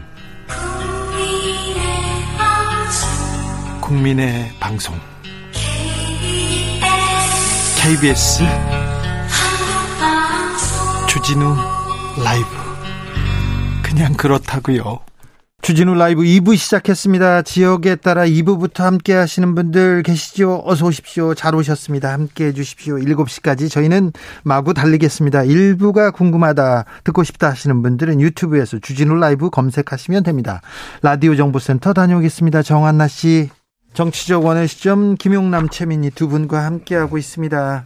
김용남 의원한테는 고통의 시간이 왔습니다. 윤석열 후보로 가겠습니다. 자, 음. 주말 사이에 또 화제 넘쳤습니다. 아, 개 사과 논란 계속 이어지고 있는데요. 여파가 막 주말 내내 누가 찍었냐, 어디서 찍었냐, 집이냐, 사무실이냐 얘기 나옵니다. 개 사과 논란 사과한 가운데 국민의힘 책임 당원들에게는 이런 문자를 보냈다고 합니다. 어떤 것들도 저들의 공격거리가 거리가 될 수 있다는 것을 느꼈다 이렇게 윤 후보 측에서 보냈다고 하는데 음개 사과 사진을 촬영한 사람은 누구다 이런 의혹에 대해서 또 입장을 내셨어요 이렇게요. 제 처는 다른 후보 그 가족들처럼 그렇게 적극적이지 않기 때문에 뭐 그런 오해할 필요는 없다고 저는 생각하고 있습니다. 가족이 뭐 어떤 분들은 뭐 저 후원 회장도 맞는데 네, 원래 이 선거라는 거는 그 뭐 시쳇말로 패밀리 비즈니스라고 하지 않습니까? 지각신이 좀 소환대기 중이라 밖에 못 나오니까 그런 시비를 하는 거 보고 내가 그 어처구니 없다. 패밀리 비즈니스 지각신은 여기까지 나왔습니다. 김용남 의원님. 예. 네. 아니 그 그런데 아 사실은 반려견을 키우는 집에서는 이게 다른 사람들이 이제 이 사, 사과 사진을 놓고 뭐 개나 준다, 뭐 개에게 줬다, 뭐 이런 식으로 해석하는 거에 대해서 사실은 상상하기가 어렵죠. 왜냐하면 반려견은 그야말로 가족이잖아요. 그리고 이 톨이라는 반려견을 9년을 키웠다는 거예요. 어려 강아지서부터. 근데 그거를 어, 일부에서 곡해하듯이 정말 어, 개라고 해석할지 몰랐던 거죠. 개가 어, 아니라 뭐그 어쨌든 자식으로 해석했어야 됩니다. 아니 가족의 이론이죠. 사실은 그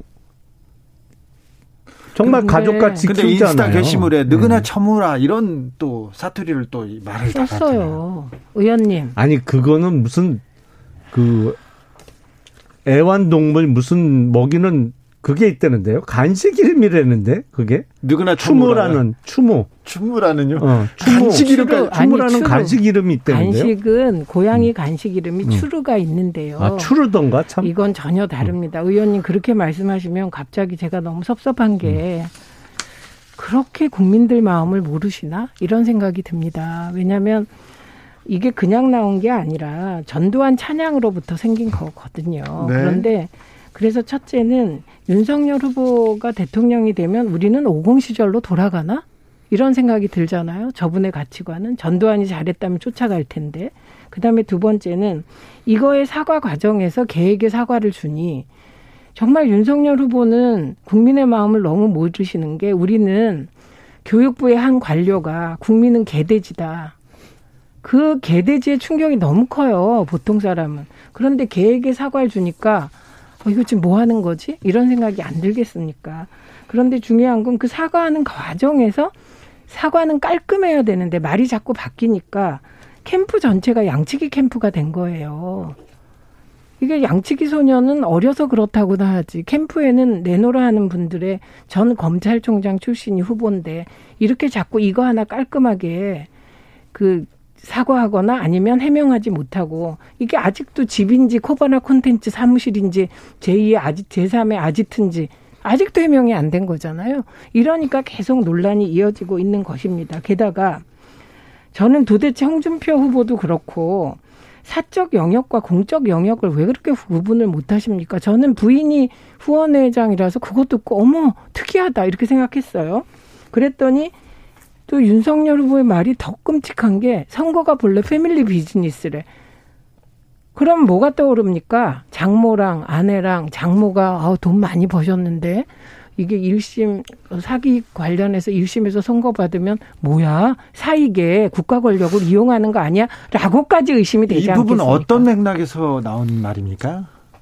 사실은 후보로서 출마를 하면 배우자나 아니면 성인의 자녀가 있는 경우에는 다 뛰잖아요. 선거운동을. 그렇죠. 네네. 그 후보의 당선을 위해서 어, 노력하고 그런 의미에서 이제 패밀리 비즈니스다. 온 가족들이 후보의 당선을 위해서 노력한다는 의미에서 그런 단어가 나왔던 것이고요. 사실은 톨이라는 반려견에게 아, 사과를 주는 고 인스타그램이 게재되기 전날인가요? 전전날인가? 어, 윤 후보가 돌상에서 이렇게 돌잡이 할때 네, 사과 잡는 나왔죠. 게 먼저 나왔잖아요. 네, 그러니까 네. 앞뒤 전후를 다 자르고 그냥 강아지한테 사과 주는 것만 갖고 앞뒤 전후 안 보니까. 자를 테니까 무슨 예. 말인지 좀 설명을 해 주십시오. 아니 그거는 정말 그 윤 후보가 사과를 좋아해서 그 자원봉사자 하는 친구가 그 시리즈를 기획을 했었다는 거예요. 그러니까 일상의 소소한 소재를 갖고 근데 그게 물론 어, 달리 해석될 수 있었다는 거를 미리 어, 캐치 못한 거는 실수죠. 그래서 윤 후보가 직접 어, 사과도 드렸고요. 이제 그걸 갖고 계속 그 말을 만들어가면서 의혹을 재확산하는 것은 조금 문제가 있지 않나. 진심으로 사과를 드렸거든요. 아니 근데 공개적으로. 근데 의원님 윤석열 후보는 또 하나 음. 그냥 우리 포유류 안에 사람과 개는 좀 구분하고 삽시다. 이걸 공개적으로 자식처럼 개를 키운다. 이런 말 이제 하지 말고 그냥 개를 아끼고 사랑하세요. 그런데 우리는 사람 사랑하기도 좀 시간이 부족한 나라고. 그래서 그냥 포유류 내에 그 사람, 개, 고양이 이것까지 흐트러뜨리지 말았으면 좋겠고 그냥 사랑하면 되고. 그다음에 제가 이게 좀 이상한 게 어떻게 그렇게 부인과 아내가 동시에 다들 나타나시는지 원희룡 후보 같은 경우도 아내가 갑자기 갑툭튀해서 그 얘기로 넘어갈까요? 예, 한거 아닙니까? 네. 그러니까 진짜 패밀리 비즈니스인가 봐. 그쪽은 적어도 공적 영역에 대해서는 공적인 시스템과 네. 공, 적인 태도를 가졌으면 좋겠고. 자, 최민 의원님. 김영남 의원 울려고 어, 그러잖아요. 그러니까 원희룡 후보의 부인이 이재명 후보를 가리켜서 이제 소시오패스 그 발언 아, 한것 네. 때문에 그런 말씀을 하시는 것 같은데 사실은 이재명 후보의 이렇게 언행을 지켜보면서 많은 국민들이 마음속에 떠올렸던 단어를 그 정신과 전문의인 원희룡 후보의 부인께서 속 시원하게 공개적으로 말씀을 하신 거죠. 자, 정리하고 소시오패스라는 단어를. 저는요. 그러면 제가 참 음. 의원님이 최소한의 예의를 갖추실 줄 알고 이 말은 안 할라 그랬는데 돼지 눈엔 돼지만 보이고 부처 눈엔 부처만 보이는 겁니다. 그리고 많은 국민들이라고 하는데 여기서 원희룡 후보와 그 아내가 잘못하고 있는 게 뭐냐면 이재명 지사는 두 번이나 성남 시민들이 성남시장으로 선출한 사람이에요. 그리고 일을 잘해서 경기도지사에 민주당 내 주류 세력으로부터 온갖 음해를 당하면서도 경기도지사에 당선됐고요. 70% 내외의 경기도민의 지지율을 받고 있는 사람입니다. 그런 식으로 예를 들면 제가 거꾸로 이번에 그 윤석열 캠프가 보인 그 모든 행태를 보면서 거짓말도 계속 거짓 해명이고 그래서 저, 저희가 할 수 있는 건 양치기 캠프 되셨어요 정도지 거기에 대놓고 제가 만약에 의학적인 용어를 붙이면 기분이 좋겠습니까? 그래서 선, 이건 유권자에 잠깐만요. 대한 모독이세요. 선출된 권력이라고 해서 모든 행동에 대해서 면죄부를 받을 수는 없는 거죠. 그건 이 경우에 안 맞죠. 이재명 후보는 더 큰 선거를 앞두고 있어요. 당연히 아니, 검증을 받아야 되는 자, 거고. 자, 검증을 아니 해. 그러면 윤석열 후보부터 받으세요. 그럼 이건 정말 아니, 말이 안 되는 게 민주당에서도 열심히 하고 계시잖아요. 이런저런 뭐 가짜 뉴스까지 제기하면서 공격을 아니, 하고 계시잖아요. 의원님, 저희가 원희룡 후보가 지금 실수를 했잖아요. 실제로 현근택 현근택 변호사랑 한 얘기하고 현근택 변호사가 방송에서 나간 다음에 허공에다 대고 삿대질을 하시고 막 화를 내셨어요. 그런 장면을 보면 여러 평가를 할 수 있어요. 그런데 그래도 할 말이 있고 안 할 말이 있기 때문에 하지 않는 것입니다. 자 여기서요. 정치가 아무리 일반 시민들이 떨어져도요. 사석에서 나눌 수 있는 얘기더라도 조금 정치인들은 좀 조심해야 되는데 공적인 분, 특별히 전문 의료 의사지 않습니까? 정신과, 정신과 의사인 정신과 전문이죠. 네. 원희룡 후보의 아내가 네. 이렇게 얘기하는 거는 조금 더 어. 그러면 좀 문제가 되지는 않을까 이런 생각도 해야 될 거 아닙니까? 오히려 비전문가가 그런 단어를 썼다고 하면 음. 모르겠으나 신경과 전문의로 30년 이상 그 분야에 근무를 해오시던 분이 썼기 때문에 오히려 권위가 주어지는 거 아닌가요? 그러니까, 어떤 그러니까 신빙성이나 의원님, 권위가? 의원님. 아니 그리고 여태까지 무슨 어떤 사회적인 큰 그 논란을 일으키는 사건이 벌어졌을 때 정신과 전문이나 다른 분들이 그 보도 자료 아니면 어떤 영상을 보고 많은 진단들을 내렸잖아요. 소위 그리고 프로파일러라는 분들도 사실은 그 증거 기록이나 이런 거를 직접 본 게 아니고 언론에 나타난 걸 보고도 분석 많이 했잖아요. 그게 왜 문제가 되는지 그러니까 지금 모르겠습니다. 정말 의원님이 네. 지금 이 말을 그렇게 하시는 어. 걸 보니 제가 어, 정말 국민의힘 큰일 났다 싶은 게 이런 문제입니다. 예를 들면 A가 의사를 찾아갔어요. 진단을 받았어요, 병을. 이 의사는 이걸 절대로 공개하면 안 되는 거예요. 이게 의사의 윤리의 시발입니다. 특히 대한민국과 같이 어, 정신과 관련한 분야에 대해서 조심스러운 나라에서 의사가 공개적으로 어떤 사람을 진단해서 뭐 이렇다 이렇게 얘기하면 이거는 이 의사 스스로 자기의 신뢰를 떨어뜨리는 거예요. 진단, 아무리 진단도 안 했잖아요. 그러니까 아니 그러니까 지금 얘기는 아니잖아요. 잠깐만 그 사람을 찾아온 지금 환자가 아니라면서 그럼 아니, 그러니까. 왜 환자라고 얘기합니까? 잠깐만요. 거기서 의사로서의 비밀 준수 의무가 생기는 관계는 그야말로 원희룡 후보의 부인이 병원을 개원하고 있는데 그 병원에 찾아가서 상담하고 진행한 환자에 대한 어떤 상태 같은 거야 공개적으로 얘기하면 안 되죠. 하지만 공개적으로 공인에 대한 어떤 그 공개된 사실을 놓고 분석하는 거는 여태까지 그렇게 많이 해왔잖아요. 아니 그러면 원희룡 아내가 어 그거를 지금 그런 식으로 하려면 다 해야죠. 홍준표 후보도 하고 윤석열 후보한테도 해서 공개적으로 떠들고 해야죠. 정신과 의사면 블루투스 진료하나요? 이렇게 물어보면서요. 근데 민주당 쪽에도 의사 많잖아요. 음. 의사 출신 한 분이 나와서 윤석열 후보 소시오패스다. 아니면 뭐 뭐다 이렇게 진단하는 말을 하면 어떻게 반응하실 거예요? 그게 근거가 있어야죠. 근거가, 근거가 있고 분석이 얼마나 객관적이고 정확하냐의 문제죠. 네. 근데 많은 국민들이 원희룡 후보의 부인의 발언에 대해서는 참 공감을 표시하는 분들이 많이 계시거든요. 아니요, 국민의힘만 그래요. 국민의힘의 윤석열 캠프 주변과 저는 오늘 의원님한테도 깜짝 놀랐어요. 저는 오히려 개사과 논란이 왜 일어났습니까? 소시오패스라는 건 제가 알기에는 타인에 대한 공감 능력이 부족한 것으로부터 시작하는데 지금 계속 그 말씀 아닙니까?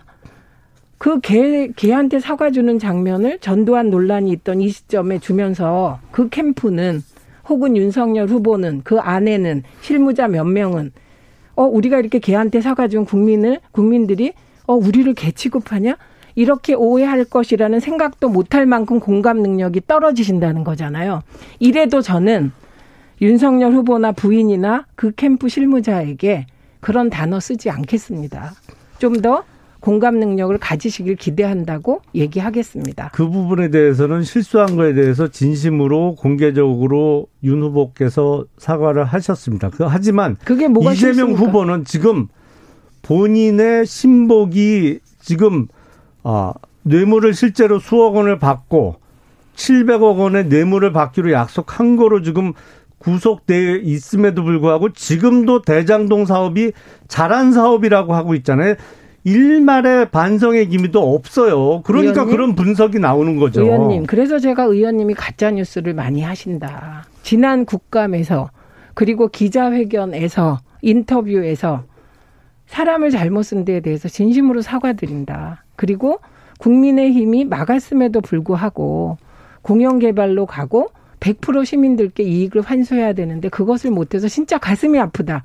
몇 번을 하셨습니다. 자, 지금 드러나고 있는 사실은 아니, 성남 아니, 도, 그 잠깐만요. 말 돌리지 자, 마시고요. 거기서 그, 그러니까 했다고요. 그런 얘기를 듣는 거예요. 그게 남 핑계 대고 본인이 다 설계해 놓고 그리고 성남 도시개발공사의 초대 사장을 갈아치고 이 자. 일을 꾸미기 위해서 작업을 한 게 그렇게 하나 하나씩 드러나고 있음에도 불구하고 거짓말로 거짓말을 자, 덮잖아요. 자, 잠시, 잠시, 아, 가짜 뉴스 잠시만 가라치자고요. 잠시만요. 음. 네. 저도요. 평생 싸우는 거 좋아하고 누가 앞에 맨 앞에 와서 싸우고 그랬는데 잠시만 감정 싸움으로 흘러가는 것 같아서 자 가라앉히고 다른 주제로 넘어가겠습니다. 공수처가 손준성 검사 구속영장을 신청했습니다. 자 고발 사주 의혹은 어떻게 흘러갑니까? 전 검사 출신 우리 김영남 의원님 그 공수처가 손준성 검사에 대해서 구속영장을 청구하면서 네. 청구한 사실도 알려주지 않고 있다가 오늘에서야 오늘 밝혔어요. 공개됐습니다. 주말에 아, 내일 공개하고요. 영장 실질 심사를 받게 됐는데 네. 야당 경선에 개입하려는 의도를 너무 노골적으로 드러낸 것이다 이렇게 보입니다. 그 공수처가요? 손준성 검사에게 보낸 문자에도 보면 대선 후보 경선 일정 등을 고려해서 빨리 나와서 어, 조사를 받아야 된다. 아, 근데 출석 일자를 왜 자꾸 미루냐 이런 문자를 보냈어요. 실제로 그거는 어, 문자가 있습니다. 근데 아니 무슨 수사기관이 대선 경선 일정까지 고려해서 출석 일자를 조정하는 수사기관이 어디 있어요? 손준성 검사 본인이 출마하는 것도 아닌데 그러니까 이거는 공수처를 포함한 지금 정부 여당이 야당 경선에 개입해서 좀 위험하거나 보기 싫은 후보는 떨어뜨리고 좀 만만한 후보를 만들기 위해서 공수처라는 공권력을 동원하는 게 노골화된 거죠. 아니 공수처가요? 예. 뭐 저는 대장동이야말로 잘못한 게 없는 이재명 후보가 단지 1등 한다는 이유로 온갖 기득권 세력이 흔들고 있다고 생각합니다. 그런데 저는 이 과정에서 가장 문제는 공수처가 출석해서 조사받으라는데 계속 출석 안 하고 있잖아요. 네. 이런 특권은 대한민국에서 검사만 누리는 겁니다. 저는 선거 중에 지난 선거 중에 말도 안 되는 명함 돌렸다고 한창 선거 운동하는데 불려가서 조사받았습니다. 무서워서 나갔어요. 그런데 검사는 공수처가 출석하래도 안 하고 그리고 명백하게 사실이 확인된 걸 들이밀어도 버티고 지금 이분 솔직히 까놓고 얘기해서 윤석열 후보가 대통령 되면 이거 다 유야무야 시키겠다는 그런 꼼수 아닙니까? 저는 그렇게 보였어요. 그래서 아니.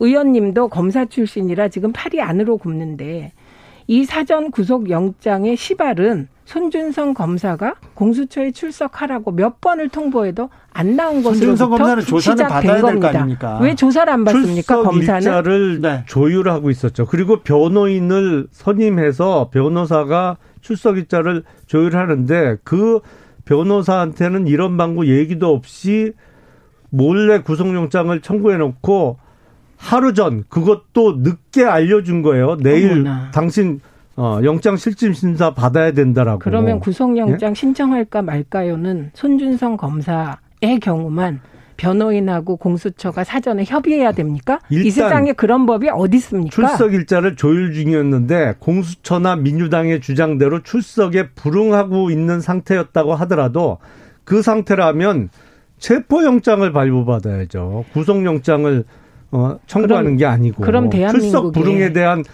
절차는 가지, 체포영장이거든요. 한 가지 여쭤볼게요. 대한민국의 사전 구속 영장이라는 제도는 왜 있습니까?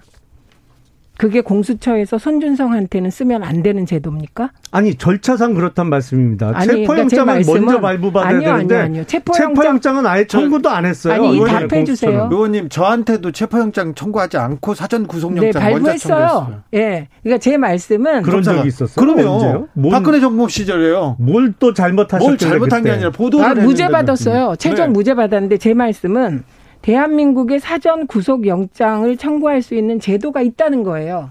그러면 사전 구속 영장을 청구하는 제도는 왜 있냐고요. 그리고 그게 손준성한테는 적용되면 안 되냐? 전 그걸 묻고 있습니다. 지금 사실은 손준성 검사에 대한 해주세요. 영장 범죄 사실 자체가 잘 안 나오는 거예요. 이 사실관계를 놓고 볼 때. 아니 그거는 검사였던 전 검사 김용남 의원의 판단이고 공수처에서는 이건 충분히 사전 구속 사전 구속 영장을 청구할 만큼 범죄 혐의를 소명할 수 있다고 본 거 아닙니까? 그리고 실제로 자료가 나왔는데요. 무슨 자료가 나와요? 김웅 의원, 거기서 네. 김웅 의원의 녹취록이 나왔고 네. 김웅 의원이 그 보내준 이 텔레그램에 손준성 보냄이 이게 나왔지 않습니까? 다 나왔는데 왜 그걸 인정 안 하세요?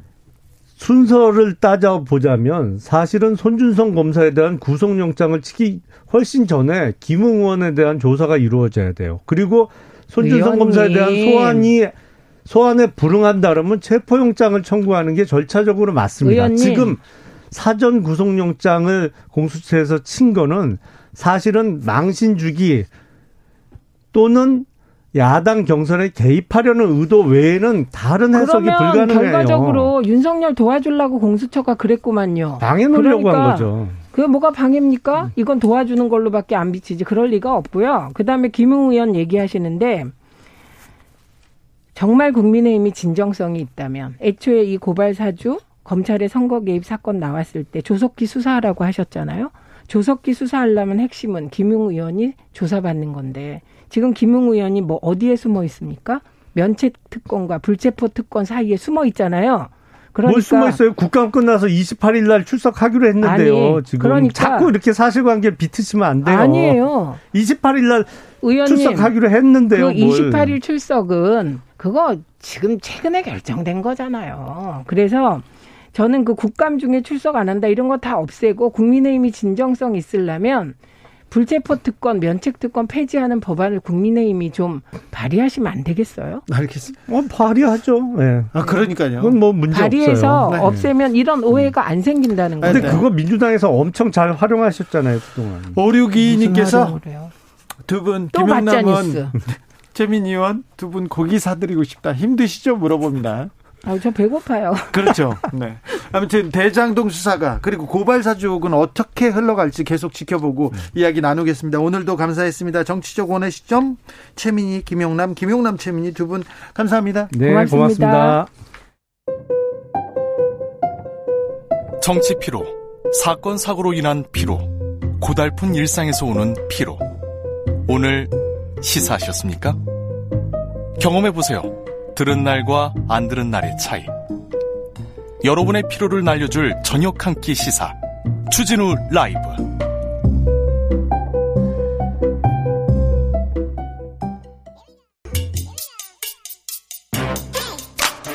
뉴스를 향한 진지한 고민 기자들의 수다 라이브 기자실을 찾은 오늘의 기자는 은지옥이요. 시사인 김은지입니다. 지금 김용남 최민희원 밖에서 계속 피부 얘기하고 있습니다. 계속. 네. 손준성이 얼마나 착한 앤데, 어? 그러냐, 이렇게 얘기하면서 그 계속 어, 논쟁을 이어가고 있는데 네, 자. 개인의 캐릭터와는 상관없는 문제죠. 조직적으로 일어난 검찰 조직의 문제를 보여주는 사건이라고 생각합니다. 그렇습니다. 그래서 전 검사 출신 김용남 의원이 굉장히 좀, 음, 좀 어떻게 좀 방어를 하려고 하는데 잘 안 되더라고요. 자, 오늘 준비한 첫 번째 뉴스부터 가볼까요? 네, 2011년 부산저축은행 사건이 다시 떠오르고 있는데요. 부산 저축은행 사건, 저축은행 아우 그때 뜨거웠어요. 제가 2008년 9년부터 저축은행의 모럴 해저드 그러니까 저축은행 사주나 은행장들이 돈을 주변 사람들한테 막 빌려줘. 그리고 건물 사기하고 뭐 하고 그리고는 나중에 대출을 회수 안, 안 해서 부실이 되는 그 문제에 대해서 기사를 많이 썼습니다. 아무튼 대장동 문제로 저축은행 사건 다시 떠오르고 있습니다. 네, 터진다 터진다 했었는데 결국 그때 터져서 서민들만 가장 큰 피해를 봤던 사건으로 저도 기억하고 있고요. 그렇습니다. 그때 부산저축은행 저도 현장 취재 갔었는데 네. 그돈 받으러 왔던 5천만 원 이하의 대출 받았던 사람들, 5천만 뭐원 이상 서민들 이렇게 갔었죠. 시장에서 장사든 그 그 할아버지들 그분들은 은행 이자보다 좀 0. 몇 퍼센트 이자 조금 더 준다고 해서 저축은행에 저축했거든요. 네, 물론 뭐 정해진 누릴 이상을 받아가기 힘든 건 원래 투자할 때부터 알았던 사실이긴 하지만 그 더 많이 돈을 빌려간 사람들이 제대로 돈을 갚지 않고 먼저 인출해버린 그런 모럴 해절드가 있었기 때문에 굉장히 큰 충격을 줬던 사건이었었는데요. 네. 그러다 보니까 그 당시에 검찰이 당연히 수사를 했습니다. 네. 당시만 하더라도 우리가 잊혀진 이름인데요. 대검 중수부가 있었거든요. 대검 중수부라고 우리 검찰의 중추 기능을 하고 가장 중요한 사건을 다루는 부서가 대, 검 중수부였습니다. 네, 검찰총장 직속으로 중앙수사부이라는 이름으로 중수부라고 줄여서 불렀는데요. 네. 권력 실세와 고위공직자, 재벌 비리, 소위 이런 거학 범죄를 천다, 처단한다라고 해서 중수부가 중요했었는데 네. 또 그만큼 검찰 개혁의 대상이기도 해서 없어졌거든요. 네. 근데 이제 그때 대검 중수부가 수사를 하면서 대장동 대출 관련 비리 혐의를 잡고도 압수수색하고도 제대로 이 사건을 수사하지 않고 은폐했다 이런 이야기들이 나오고 있습니다. 그런데 당시? 에 예, 부산저축은행 비리 수사 주임 검사가 중수 이과장이던 윤석열 현재 국민의힘 대선 경선 후보이기 때문에 네. 다시금 논란이 되고 있습니다. 어, 공구위원님, 국민은 고통 속에서 울고 있습니다. 정치 논쟁으로 국민 미치게 하지 마세요. 얘기하고 김종무님께서 아유 주기자가 저축은행 전문가잖아요. 그렇습니다. 제가 그때 기사를 써가지고요. 저축은행 사주를 비롯해 많은 사람들이 감옥에 갔고요. 그 사람들이 감옥 갔다 와가지고 지금 저를 아직 협박하고 있습니다. 아직 전화를 그런 조폭의 협박을 조금 받고 있는데, 네, 괜찮습니다. 자, 그런데, 자, 부산저축은행 수사를 제대로 했으면 이 문제가 대장동 문제가 대출 비리가 조금 밝혀졌을 텐데 그 얘기지 않습니까? 네, 그렇습니다. 말씀처럼 6조 원대 부실 수사를 했, 부실이 있었다라고 해서 수사가 됐던 건데요. 네. 굉장히 대규모 수사였거든요. 그때 조사받은 사람만 연인원 3천 명이 넘고요. 네. 기소된 사람만 100명이 넘습니다. 네. 단일 사건으로는 최대 금융 비리 수사라고 할 수 있는데 그런데 이 사건에서도 이제 C7이라고 해서 대장동의 최초 개발업자가 돈을 빌렸다라고 하는데요. 돈을 1,100억 원 가량 빌렸습니다. 네, 그러니까 1,800억까지도 이제 그게 넘어갔다. 부산 저축은행에선 1,100억 원대고요. 나머지 저축은행을 합하면 1,800억 원대 네. 돈을 대출했어요. 네, 이제 그런데 그 와중에 제대로 회수도 못하는 원금이 800억 원에 가까웠고 네. 12년 동안 변제가 되지 않으면서 원금에 대한 이자는 2,200억 원에 이른다라고 하는데요. 네. 그런데 이 사건 수사가 그 당시에 여기까지 넘어가지 못했다라는 점들이 뒤늦게 드러나고 있어서 왜 그랬냐라는 의혹들이 계속 나오고 있습니다. 예. 네, 뿐만 아니라 그러니까 이번 사건이 1조 원대 김만배 화천대유 대주주 전 머니투데이 부국장이죠. 이런 음. 사람들과 정영학 회계사 같은 사람들의 1조 원 수익의 종잣돈이 되는 상황이라고 볼 수 있는 건데 네. 그때 제대로 수사했으면 여기까지 가지 않지 않았냐라는 비판이 나오고 있는 상황입니다. 근데 대검 중수부에서는 이 수사를 하지 않았는데 나중에는 처벌을 받았죠? 네, 그렇습니다. 이 사건이 3년 뒤에 수원지검 대장동 개발 비리 사건으로 불거지면서 그때서야 주요 관계자들이 구속 기소가 됐는데요. 네. 우리가 흔히 알고 있는 남욱 변호사도 이때 이강길 씨로부터 LH 상대 로비 자금 8억 원 받았다라는 혐의로 수원지검에서 구속 기소된 바가 있는데요. 또 이 사건은 결 과적으로는 무죄가 나긴 했습니다. 왜 그러냐면 뇌물, 로비 이런 부분은 검찰이 기소하지 않았어요. 네, 이강길 씨는 않았어요. 유죄가 났고요. 네. 네, 기소하지 않고 변호사법으로 이렇게 기소해서 그 부분에 무죄를 받았습니다. 어, 이강길 씨가 대장동 초기 대지 작업 그러니까 땅을 산 사람인데 대장동 개발 지역의 77%를 그 당시에 샀어요. 1,800억 원을 가지고. 근데 대출을 할 때 중간에 있는 브로커 같은 사람한테 10억 원 이상의 돈을 줬습니다. 그 사람은 어 부산저축은행 그그 그 오너의 친척이었어요. 그런데 이런 부분이 어, 이런 부분의 자료를 가지고 대검 중수부에 조사를 받으러 갔어요. 대검 중수부에서 불렀어. 야, 들어와! 이렇게 했는데 2시간, 3시간 정도를 기다려서 2, 30분의 면담만 있었고 조사를 받지 않았다. 그냥 얘기만 듣고 돌려보냈다고 했었습니다. 그 당시에 이 부분이 어떻게 나올지 네. 어떻게 또 사실관계가 드러날지 제가 그 당시에 취재를 했었거든요. 네, 전형적인 방식이죠. 기록을 남기지 않고 면담이란 방식으로 수사를 했다라고 하는 것도 이미 문제가 되는 거거든요. 네, 정찬성님께서 성렬이형 여기서 왜 또 나와 이렇게 얘기 나옵니다. 자, 다음 뉴스로 가볼까요? 네, 육군이 변희수 하사에 대한 항소를 포기했습니다. 네, 법무부 지휘의 결과 지휘에 따른 결과입니다. 네, 그렇죠. 변희수 하사의 소속 내용 먼저 좀 알려드리면요. 네. 육군 부대 소속이었던 변하사가 2019년 휴가 중에 외국에서 성전환 수술을 받았습니다. 네. 돌아와서도 계속 복무하겠다 이렇게 희망을 했는데 군에서는 심신 장애 3급이다 이렇게 판정을 해서 강제로 군에서 내보냈습니다. 심신 장애 정신적으로 문제가 있다고 전역시켰습니다. 네, 그렇죠. 이제 그러니까 변하사가 자신은 계속 군에 있고 싶다면서 다시 심사해 달라라고 했거든요. 네. 그래서 육군 본부에 인사소청 제기를 했는데 육군이 여전히 받아들이지 되지 않았고요. 그래서 결과적으로 행정소송을 가게 됐습니다. 행정소송 과정에서 변하사는 자택에서 어, 다른 선택을 했죠. 네, 이제 그래 그럼에도 불구하고 소송은 계속 이어졌습니다. 네. 유족들을 계속 소송하겠다 이렇게 밝혀서요. 소송이 1심에서 변호사 손을 들어주는 결과가 났거든요. 네. 그런데 국방부에서는 1심 판결 존중한다라고 하면서도 항소하려고 했잖아요. 네, 이제 그래서 법무부가 항소 지위를 예, 포기하도록 만들었습니다. 네. 이런 이런 그 국가가 이렇게 법적인 대응 그리고 이런 소송을 하려면 법무부한테 물어봐야 되거든요. 법무부에서 하지 말라고 지휘한 겁니다. 자, 그러면 변희수 전 하사의 인사 기록도 이게 바뀌어지나요? 네, 앞서 말씀드린 것처럼 신신장의 3급이었었는데요. 그것이 이제 정상 정상 전역으로 바꾼다라고 하고요. 네. 이제 그에 따라서 13개월 동안 받지 못했던 급여도 유족들에게 지급될 예정이라고 합니다. 네. 이것이 가리키는 의미가 뭐냐면 결과적으로 당시에 군이 잘못된 결정을 했다라는 걸 인정한 셈이기 때문에 네. 굉장히 중요한 결정이라고 보이고요. 그 당시만 하더라도 국가인권위원회가 국제 기구가 차별을 금지한 국제법 위반이다 이런 식의 이야기를 한 적이 있는데요.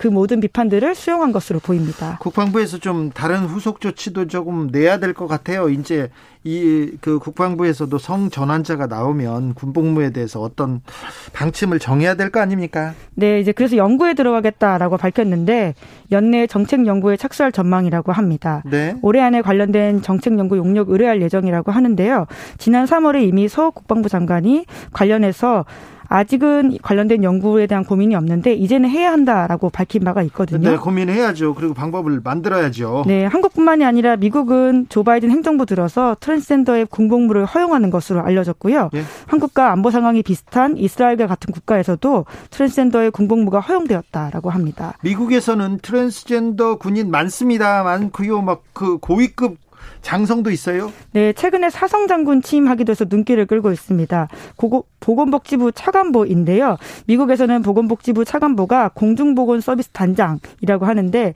그러니까 미 복무 조직 8개 중에 하나로서 의료와 관련된 일을 하고 있는 군조직이라고 합니다. 군조직의 거의 수장입니다. 네, 여기 있는 이 자리에 이제 트랜스젠더 사성 장군이 들어갔다라고 하는 것은 전 세계적으로 주목 끌고 있는 뉴스입니다. 네. 아무튼 우리도 우리도 이제서야 아직은 뭐 이런 대책과 그 법령도 없는데 이제는 해야 된다. 해야 됩니다. 네, 이제는 만들어야 될 길을 변희수 전 하사 때문에 가게 됐습니다. 네. 아무튼 오늘 소식에 굉장히 기뻐하리라고 생각합니다. 그 의미 있는 진전이 있었습니다. 마지막으로 만나볼 뉴스는요? 네, 코로나 백신 접종 완료자 비율이 지난 주말 70%를 넘어섰습니다. 우리 접종률이 영국, 미국, 다 제쳤다면서요? 네, 그렇습니다. 지금 70% 넘긴 곳이 OECD 기준으로는 10개국밖에 되지 않는다라고 하는데요. 어떤 나라 있어요? 포르투갈, 스페인, 캐나다, 이탈리아 같은 나라입니다. 네. 그러니까 가장 빠른 속도, 세, 세 번째로 빠른 속도라고 하는데요. 네. 그리고는 전 세계 기준으로도 접종 완료율이 70을 넘은 나라가 약 30개국에 불과하다라고 합니다. 네. 굉장히 빠른 속도이기 때문에 주목을 또 끌고 있는데 인프라가 굉장히 잘 되어 있고 또 백신에 대한 사회적인 합의와 신뢰도가 높기 때문에 가능했던 일이라는 분석이 나오고 있습니다. 네. 그래도 마스크 쓰기가 좀 중요한 것 같습니다. 저는 마스크 쓰기가 좀 가장 중요한 부분 중에 하나가 아닌가 이렇게 생각해요. 네, 백신을 맞은 사람도 개인적으로 할 수 있는 최고의 방어라고 생각하는데요. 네. 특히 위드 코로나 선언한 나라들 사례를 보면 마스크 쓰는 게 얼마나 중요한지를 알 수가 있습니다. 그렇죠. 영국에서는 어우 마스크 안 썼더라고요. 축구장 가도 그리고 거리에도 그런데 지금 확진자 막 나, 나오지 않습니까? 네, 그와 대비되는 모델, 모델이 포르투갈이라고 보시면 되는데요. 네. 지난 10월 1일부터 포르투갈이 위드 코로나 시작했다라고 합니다. 여긴 관광으로 먹고 살아야 되기 때문에 빨리 열을 수밖에 없습니다. 네, 또 인구의 86%가 백신 접종을 완료했다라고 하는데요. 그에 따라서 이제 위드 코로나를 시작했지만 실내에서는 모두 마스크를 쓰게 만들고 있기 때문에 영국에 비해서는 확진자가 덜 나오고 있는 상황이라고 합니다. 그래요? 마스크 때문이라고요? 대중교통과 학교, 식당 등 이용 시에는 마스크 착용이 필수라고 하는데요. 네. 뿐만 아니라 경기장에 입장할 때도 백신 여권 제도를 도입해서 그것을 맞아야지만 들어갈 수 있는 상황이라고 합니다. 네. 굉장히 중요한 시사점을 주고 있기 때문에 11월 위드 코로나에 우리가 무엇을 해야 할지 좀 상기시켜 주는 것이 있는 것으로 보입니다. 알겠습니다. 그런데 최근 뉴스 중에 일본이 확진자가 쭉 줄었다. 이게 굉장히 큰 어, 화제가 되고 있어요. 이거 생각해 보면 전 세계에서 지금 연구해야 될 그런 사항인데 어떤 어떤 좀 이면이 있습니까?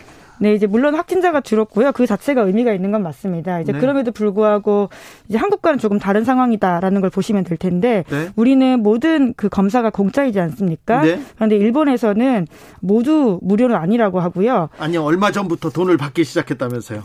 네, 이제 특별한 증상이 없는데 검사를 받는 경우에는 PCR 검사는 20만 원 정도라고 하고요. 20만 원. 예, 타액 PCR은 3만 원 정도라고 하는데 물론 가, 네. 증상이 있거나 밀접 접촉자일 경우에는 공짜로 검사가 가능하다고 있다고는 합니다. 아무튼 지금 코로나 검사 받으려면 20만 원 내야 됩니다. 네, 그래. 증상이 없는 경우에 네, 네, 네. 20만 원 내야 됩니다. 그래서 지금 확진자가 축 줄은 거 아닌가 이렇게 생각하더라고요. 일본에 있는 기자들한테 물어봤더니 이런 얘기 하더라고요. 일본에 있는 외신 기자한테 물어봤더니 네 물론 그것만으로 다 설명할 수 없을 정도로 많이 줄었다라는 이야기가 나오고 있긴 합니다. 네. 그것도 뭐 일정 부분 이야기가 되는 것으로 보이긴 하는데요. 네. 네, 그래서 다들 미스테리다라는 이야기가 나오고 있다고 합니다. 지금 2만 5천 명 나오던 일본에서 확진자가 지금 300명 여기까지 줄어가지고, 네, 굉장히 의아한데 아무튼 PCR 검사 20만 정도 드는군요. 네.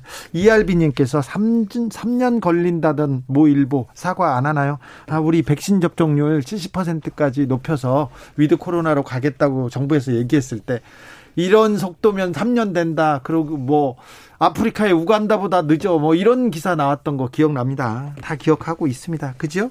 네, 굉장히 민망한 기사죠. 지금의 상황에서 보면요. 네. 얼마 지나면 민망해질 걸 왜 이렇게 확인 없이 왜 이렇게 대책 없이 기사를 쓰는지 좀 이해가 안 되는 측면도 좀 있습니다. 기자들의 수다 지금까지 시사인 김은지 기자와 함께했습니다. 감사합니다. 네, 감사합니다. 교통정보센터 다녀오겠습니다. 정현정 씨.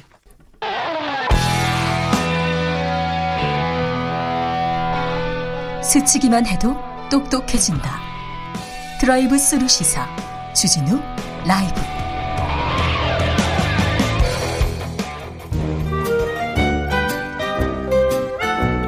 민생이 먼저다. 함께 잘 먹고 잘 사는 법 찾아보겠습니다. 민생과 통하였느냐? 생생민생 통. 안전하서나 민생 생각 안진걸 민생경제연구소장 어서 오세요. 네, 안녕하십니까. 소장님 바쁘셨죠? 예, 예. 오늘 아주 짧게 이걸 말씀드려야 되는데 일단 국회 교육위원회 유기용 의원을 찾아가서요. 우리 애청자들께서도 얘가 셋이고 넷인데 그러면 지출이 엄청 많잖아요. 다만 맞벌이 한다는 유만으로 소득 9분이 10분위로 잡혀가지고 기숙사에서도 배제되고 심지어 국가장학금도 한 푼도 못 받는다라는 사연이 많았잖아요. 아이가 셋, 넷인 집은 소득분이 9분이 10분이 상관없이 국가장금 다 줘야 된다. 강력하게 호소하고 왔습니다. 알겠어요. 이번 예산안에서 강하게 반영하신다 그랬고요. 네. 그다음에 오늘 KT 네. 아니 본론으로 바로 넘어간다면서 아니요, 계속 KT 이야기는 해야 돼요. 왜냐면 네.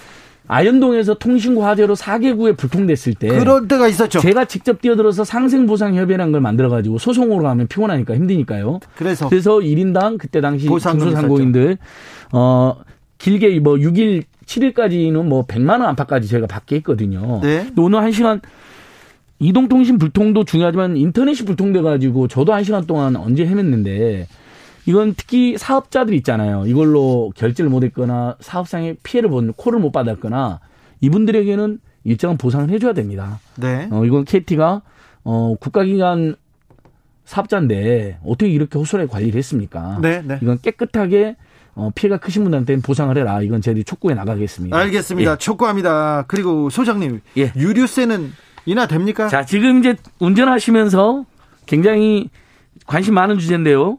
즉 내일 정부가 발표할 겁니다. 내일 발표하면 예, 인하됩니다. 내일, 부터 그러면 기름값이 떨어집니까? 아닙니다. 근데 이게 그 시행령을 개정해 가지고 모든 세금은 어, 조세, 조세 법정주의 아시죠? 네. 법률 없이 조세 없다. 네. 예전에 왕들이 무조건 세금 걸어가니까 아예 법률로 다 세금 정해놨잖아요. 네, 네. 시행령을 고쳐서 유리세, 지금 유리세가 리터당 820원이에요. 네.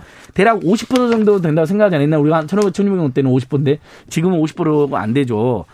그래서 15%를 내리면 리터당 123원이 어, 할인이 되고요. 휘발유, 예, 휘발유 경유는 87원. 20%를 내리면 164원인데 정부에서는 15% 20%를 하는 것 같은데 지금 2천 원 안팎까지 올랐습니다. 자, 그러면 자 너무 부담이 돼요. 그래서 내리면 언제부터 떨어지는 거예요? 11월 중순쯤인데요. 11월 중순. 예. 근데 정유사들이 직영하는 데는 당장 최대한 빨리 11월 초부터 인하할 수가 있습니다. 네. 그러니까 지, 직영점으로 먼저 가시면 될 것 같아요. 만약 유류세 인하를 노리실 거면요. 근데 20% 인하면 164원입니다. 그래서 정부가 저는 지금 유류세 충격이 너무 크기 때문에 왜냐하면 계란이나 고기, 상추 같은 것으로 충격을 받다가 기름값 충격까지 오는 거잖아요. 아, 물가 많이 올랐어요. 예, 적극 조출해야 되는데 가득 채우면 실제 만 원에서 2만 원이 더 비싸게 나갑니다. 그럼 일주일에 한 번씩 가득 채운다 했을 때 한 달에 최대 8만 원, 10만 원까지 지금 지출이 늘어난 거잖아요. 이건 서민들에게 너무 큰 충격입니다. 그래서 자 대책으로 유류세 인하가 일단 20% 정도 했으면 좋겠고요. 저는 오늘 이 이야기를 꼭 드리고 싶은데 유류세만 인하한다 해서 될 일이 아니다. 계란값도 비싸고 우유값도 비싸고 고기값도 비싼데 네? 그럼 생활비 생활비가 확 늘어난 거잖아요. 지금 서민 중산층들이. 네. 그러면 이분들이 집집마다 제일 많이 쓰는 게 교육비, 주거비, 의료비, 통신, 미자비, 교통비란 말입니다. 이걸 줄여주 만약에 그걸 50만 원 줄였다 집집마다. 네. 그러면 기름값이 오르고 계란이 오르고 이런 부분들을 충분히 감당할 수가 있지 않습니까? 네. 그 자체적으로 물가 인하 대책도 세워야 되지만 네.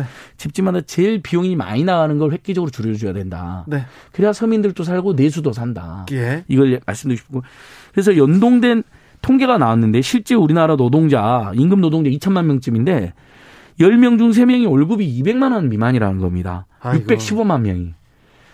100만 원, 100만 원 미만은 205만 명이에요. 네. 100만 원, 200만 원 받고 지금 우리나라에서 어떻게 살아갑니까? 그렇죠? 네. 그러니까 결국은 이 저소득층대로 서민들에게는 연말에 추가 지원금을 주는 방안도 감안해야 됩니다. 코로나 때문에 더 힘들어졌기 때문에요. 우리나라가 좀 OECD 중에서도 좀 빈곤율. 아, 그것도 오늘 통계 나왔죠. 네, 빈곤율이 좀 높아요. 상위권에 예. 있어요. 저 상대적 빈곤율이 오늘 나왔는데요.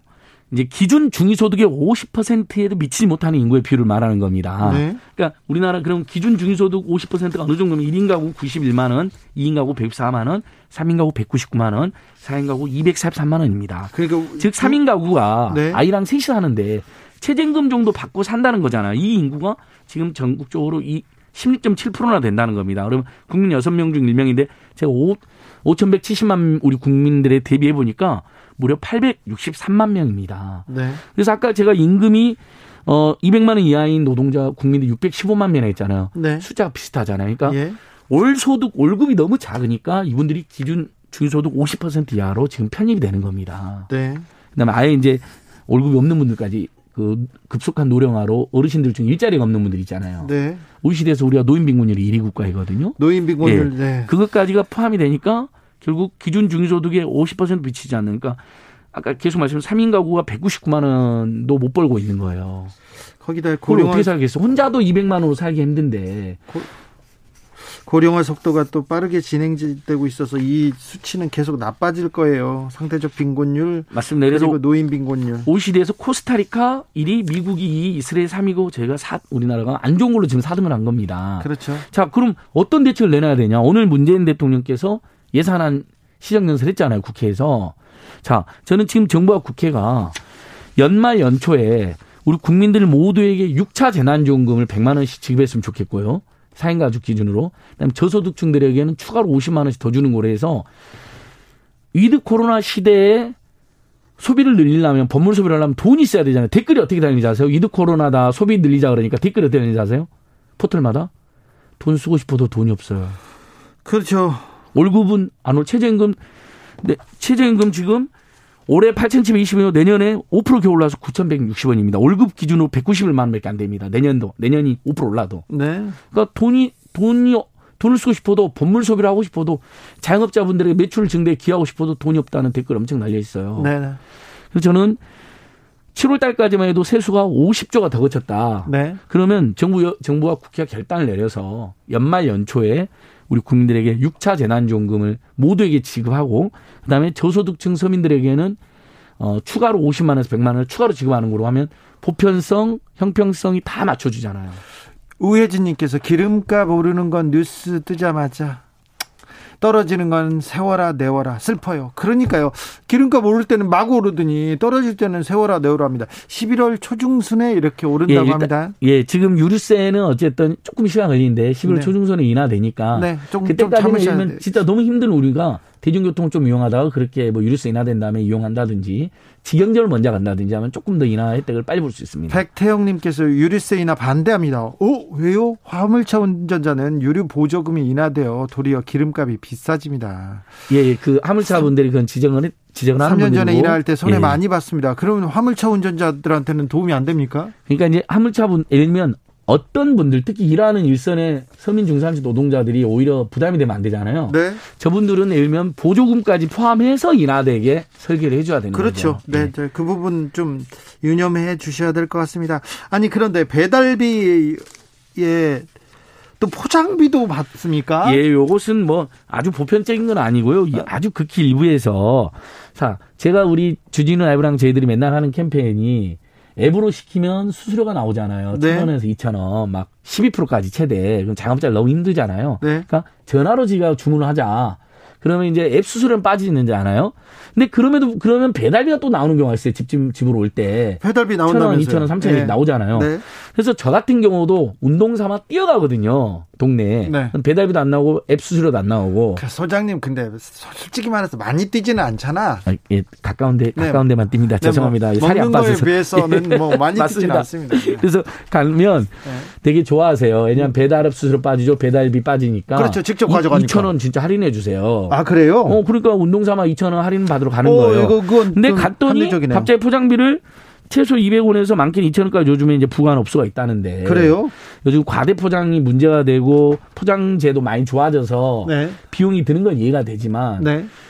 자, 배달 앱 수수료도 줄여주고 배달비도 줄여주려고 오시는 분들이잖아요. 그렇죠. 근데 홀 이용도 안 하는 거잖아요. 예.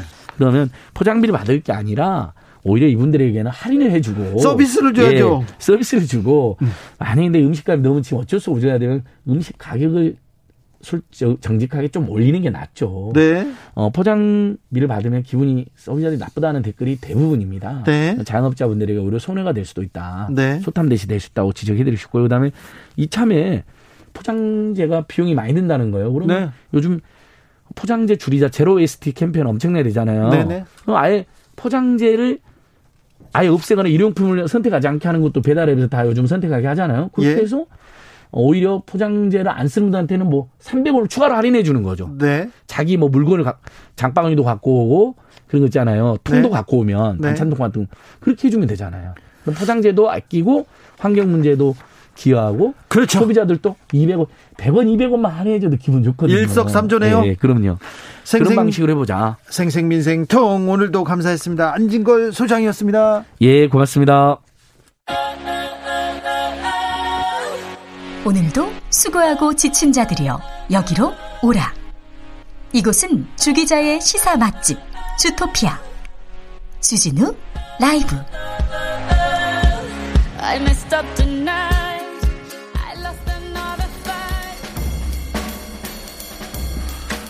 느낌 가는 대로 그냥 고른 뉴스 여의도 주필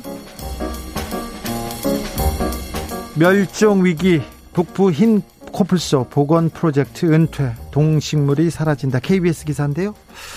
지구상의 멸종 위기에 처한 북부 흰 코뿔소를 살리려는 세계 최초의 복원 프로젝트가 있었어요. 그런데 여기에 참여해왔던 나진, 암컷 나진이 32살로 은퇴했습니다. 그래서 사실상 이 프로젝트는 종료됐습니다. 어, 그러면 힘 코뿔소는 어떻게 합니까? 참. 2600만 년간 지구에서 생존한 코뿔소는요, 19세기 중반만 해도 100만 마리가 넘었답니다. 야생에서 실컷 편히 살았는데 1970년대 이후에 그 코뿔소의 뿔이 아이고 건강에 좋다 어디에 좋다 이것 때문에 밀렵으로 개체수가 급감했습니다. 그래서 지금 멸종 위기에 와 있습니다. 조류 중에서도 상위 포식자 맹, 맹금류 중에서도 한 30%가 멸종 위기에 있고요. 전 세계 나무에서 나무 종류에서도 30%는 멸종 위기에 있다고 합니다. 인류의 폭발적인 증가, 인구의 폭발적인 증가 때문에 기후위기도 또 가속화되면서 이런 일이 있었지 않나 이런 생각을 합니다. 다행히 백두산 호랑이 개체수는 지금 한 두 배가량 늘었다고 하고요. 백두산 표범도 계속 늘어나고 있답니다. 아, 우리가 조금, 인간이 조금 동물들을 위해서, 짐승들을 위해서, 동물들을 위해서 조금 배려하는 그런 시기에 다, 다가온 것 같아요. 멸종이 멀지 않은 아, 개체수가 너, 너무 많습니다. 그런 종류가 너무 많아서요. 또 안타깝습니다. 독도 오류 바로잡기 오늘도 우리가 할 수 있는 독립운동 뉴스원 기사인데요. 10월 26일은 아시죠? 아시죠? 안중근 의사가 이토 히로부미를 적살한 날입니다. 그리고 뭐 네, 시해 사건이 있었죠. 그리고 25일은 독도의 날입니다. 오늘이 독도의 날입니다. 사이버 외교 사절단 방크하고 광고 전문가가 독도의 날 날을 맞아서 대국민 캠페인을 온라인으로 전개합니다. 독도와 독도 그리고 동해바다 이 지명 오류가 있는 곳이 너무 많기 때문에 이걸 좀 시정하자. 우리 그 국민들이 참여하면 해외 홈페이지 그리고 해외 홈페이지와 또 일본해로 적힌 지도들을 우리가 고쳐 나갈 수 있지 않을까 생각하면서 100년 전 우리 영토를 지킨 독립 운동과 같이 우리가 이런 운동을 해보자는 어, 캠페인을 전개한다고 합니다. 네, 뜻깊은 것 같습니다. 독도의 날, 독도의 소중함을 되새기면서 저는 좀 물러가겠습니다. 이승철이 부른 홀로 아리랑 들으면서 전 여기서 마무리합니다. 오늘 돌발 퀴즈의 정답은 87입니다. 울릉도 동남쪽 백길 따라 몇백리라고 했었는데 87km였군요. 네. 저는 내일 오후 5시 5분에 돌아오겠습니다. 지금까지 주진우였습니다.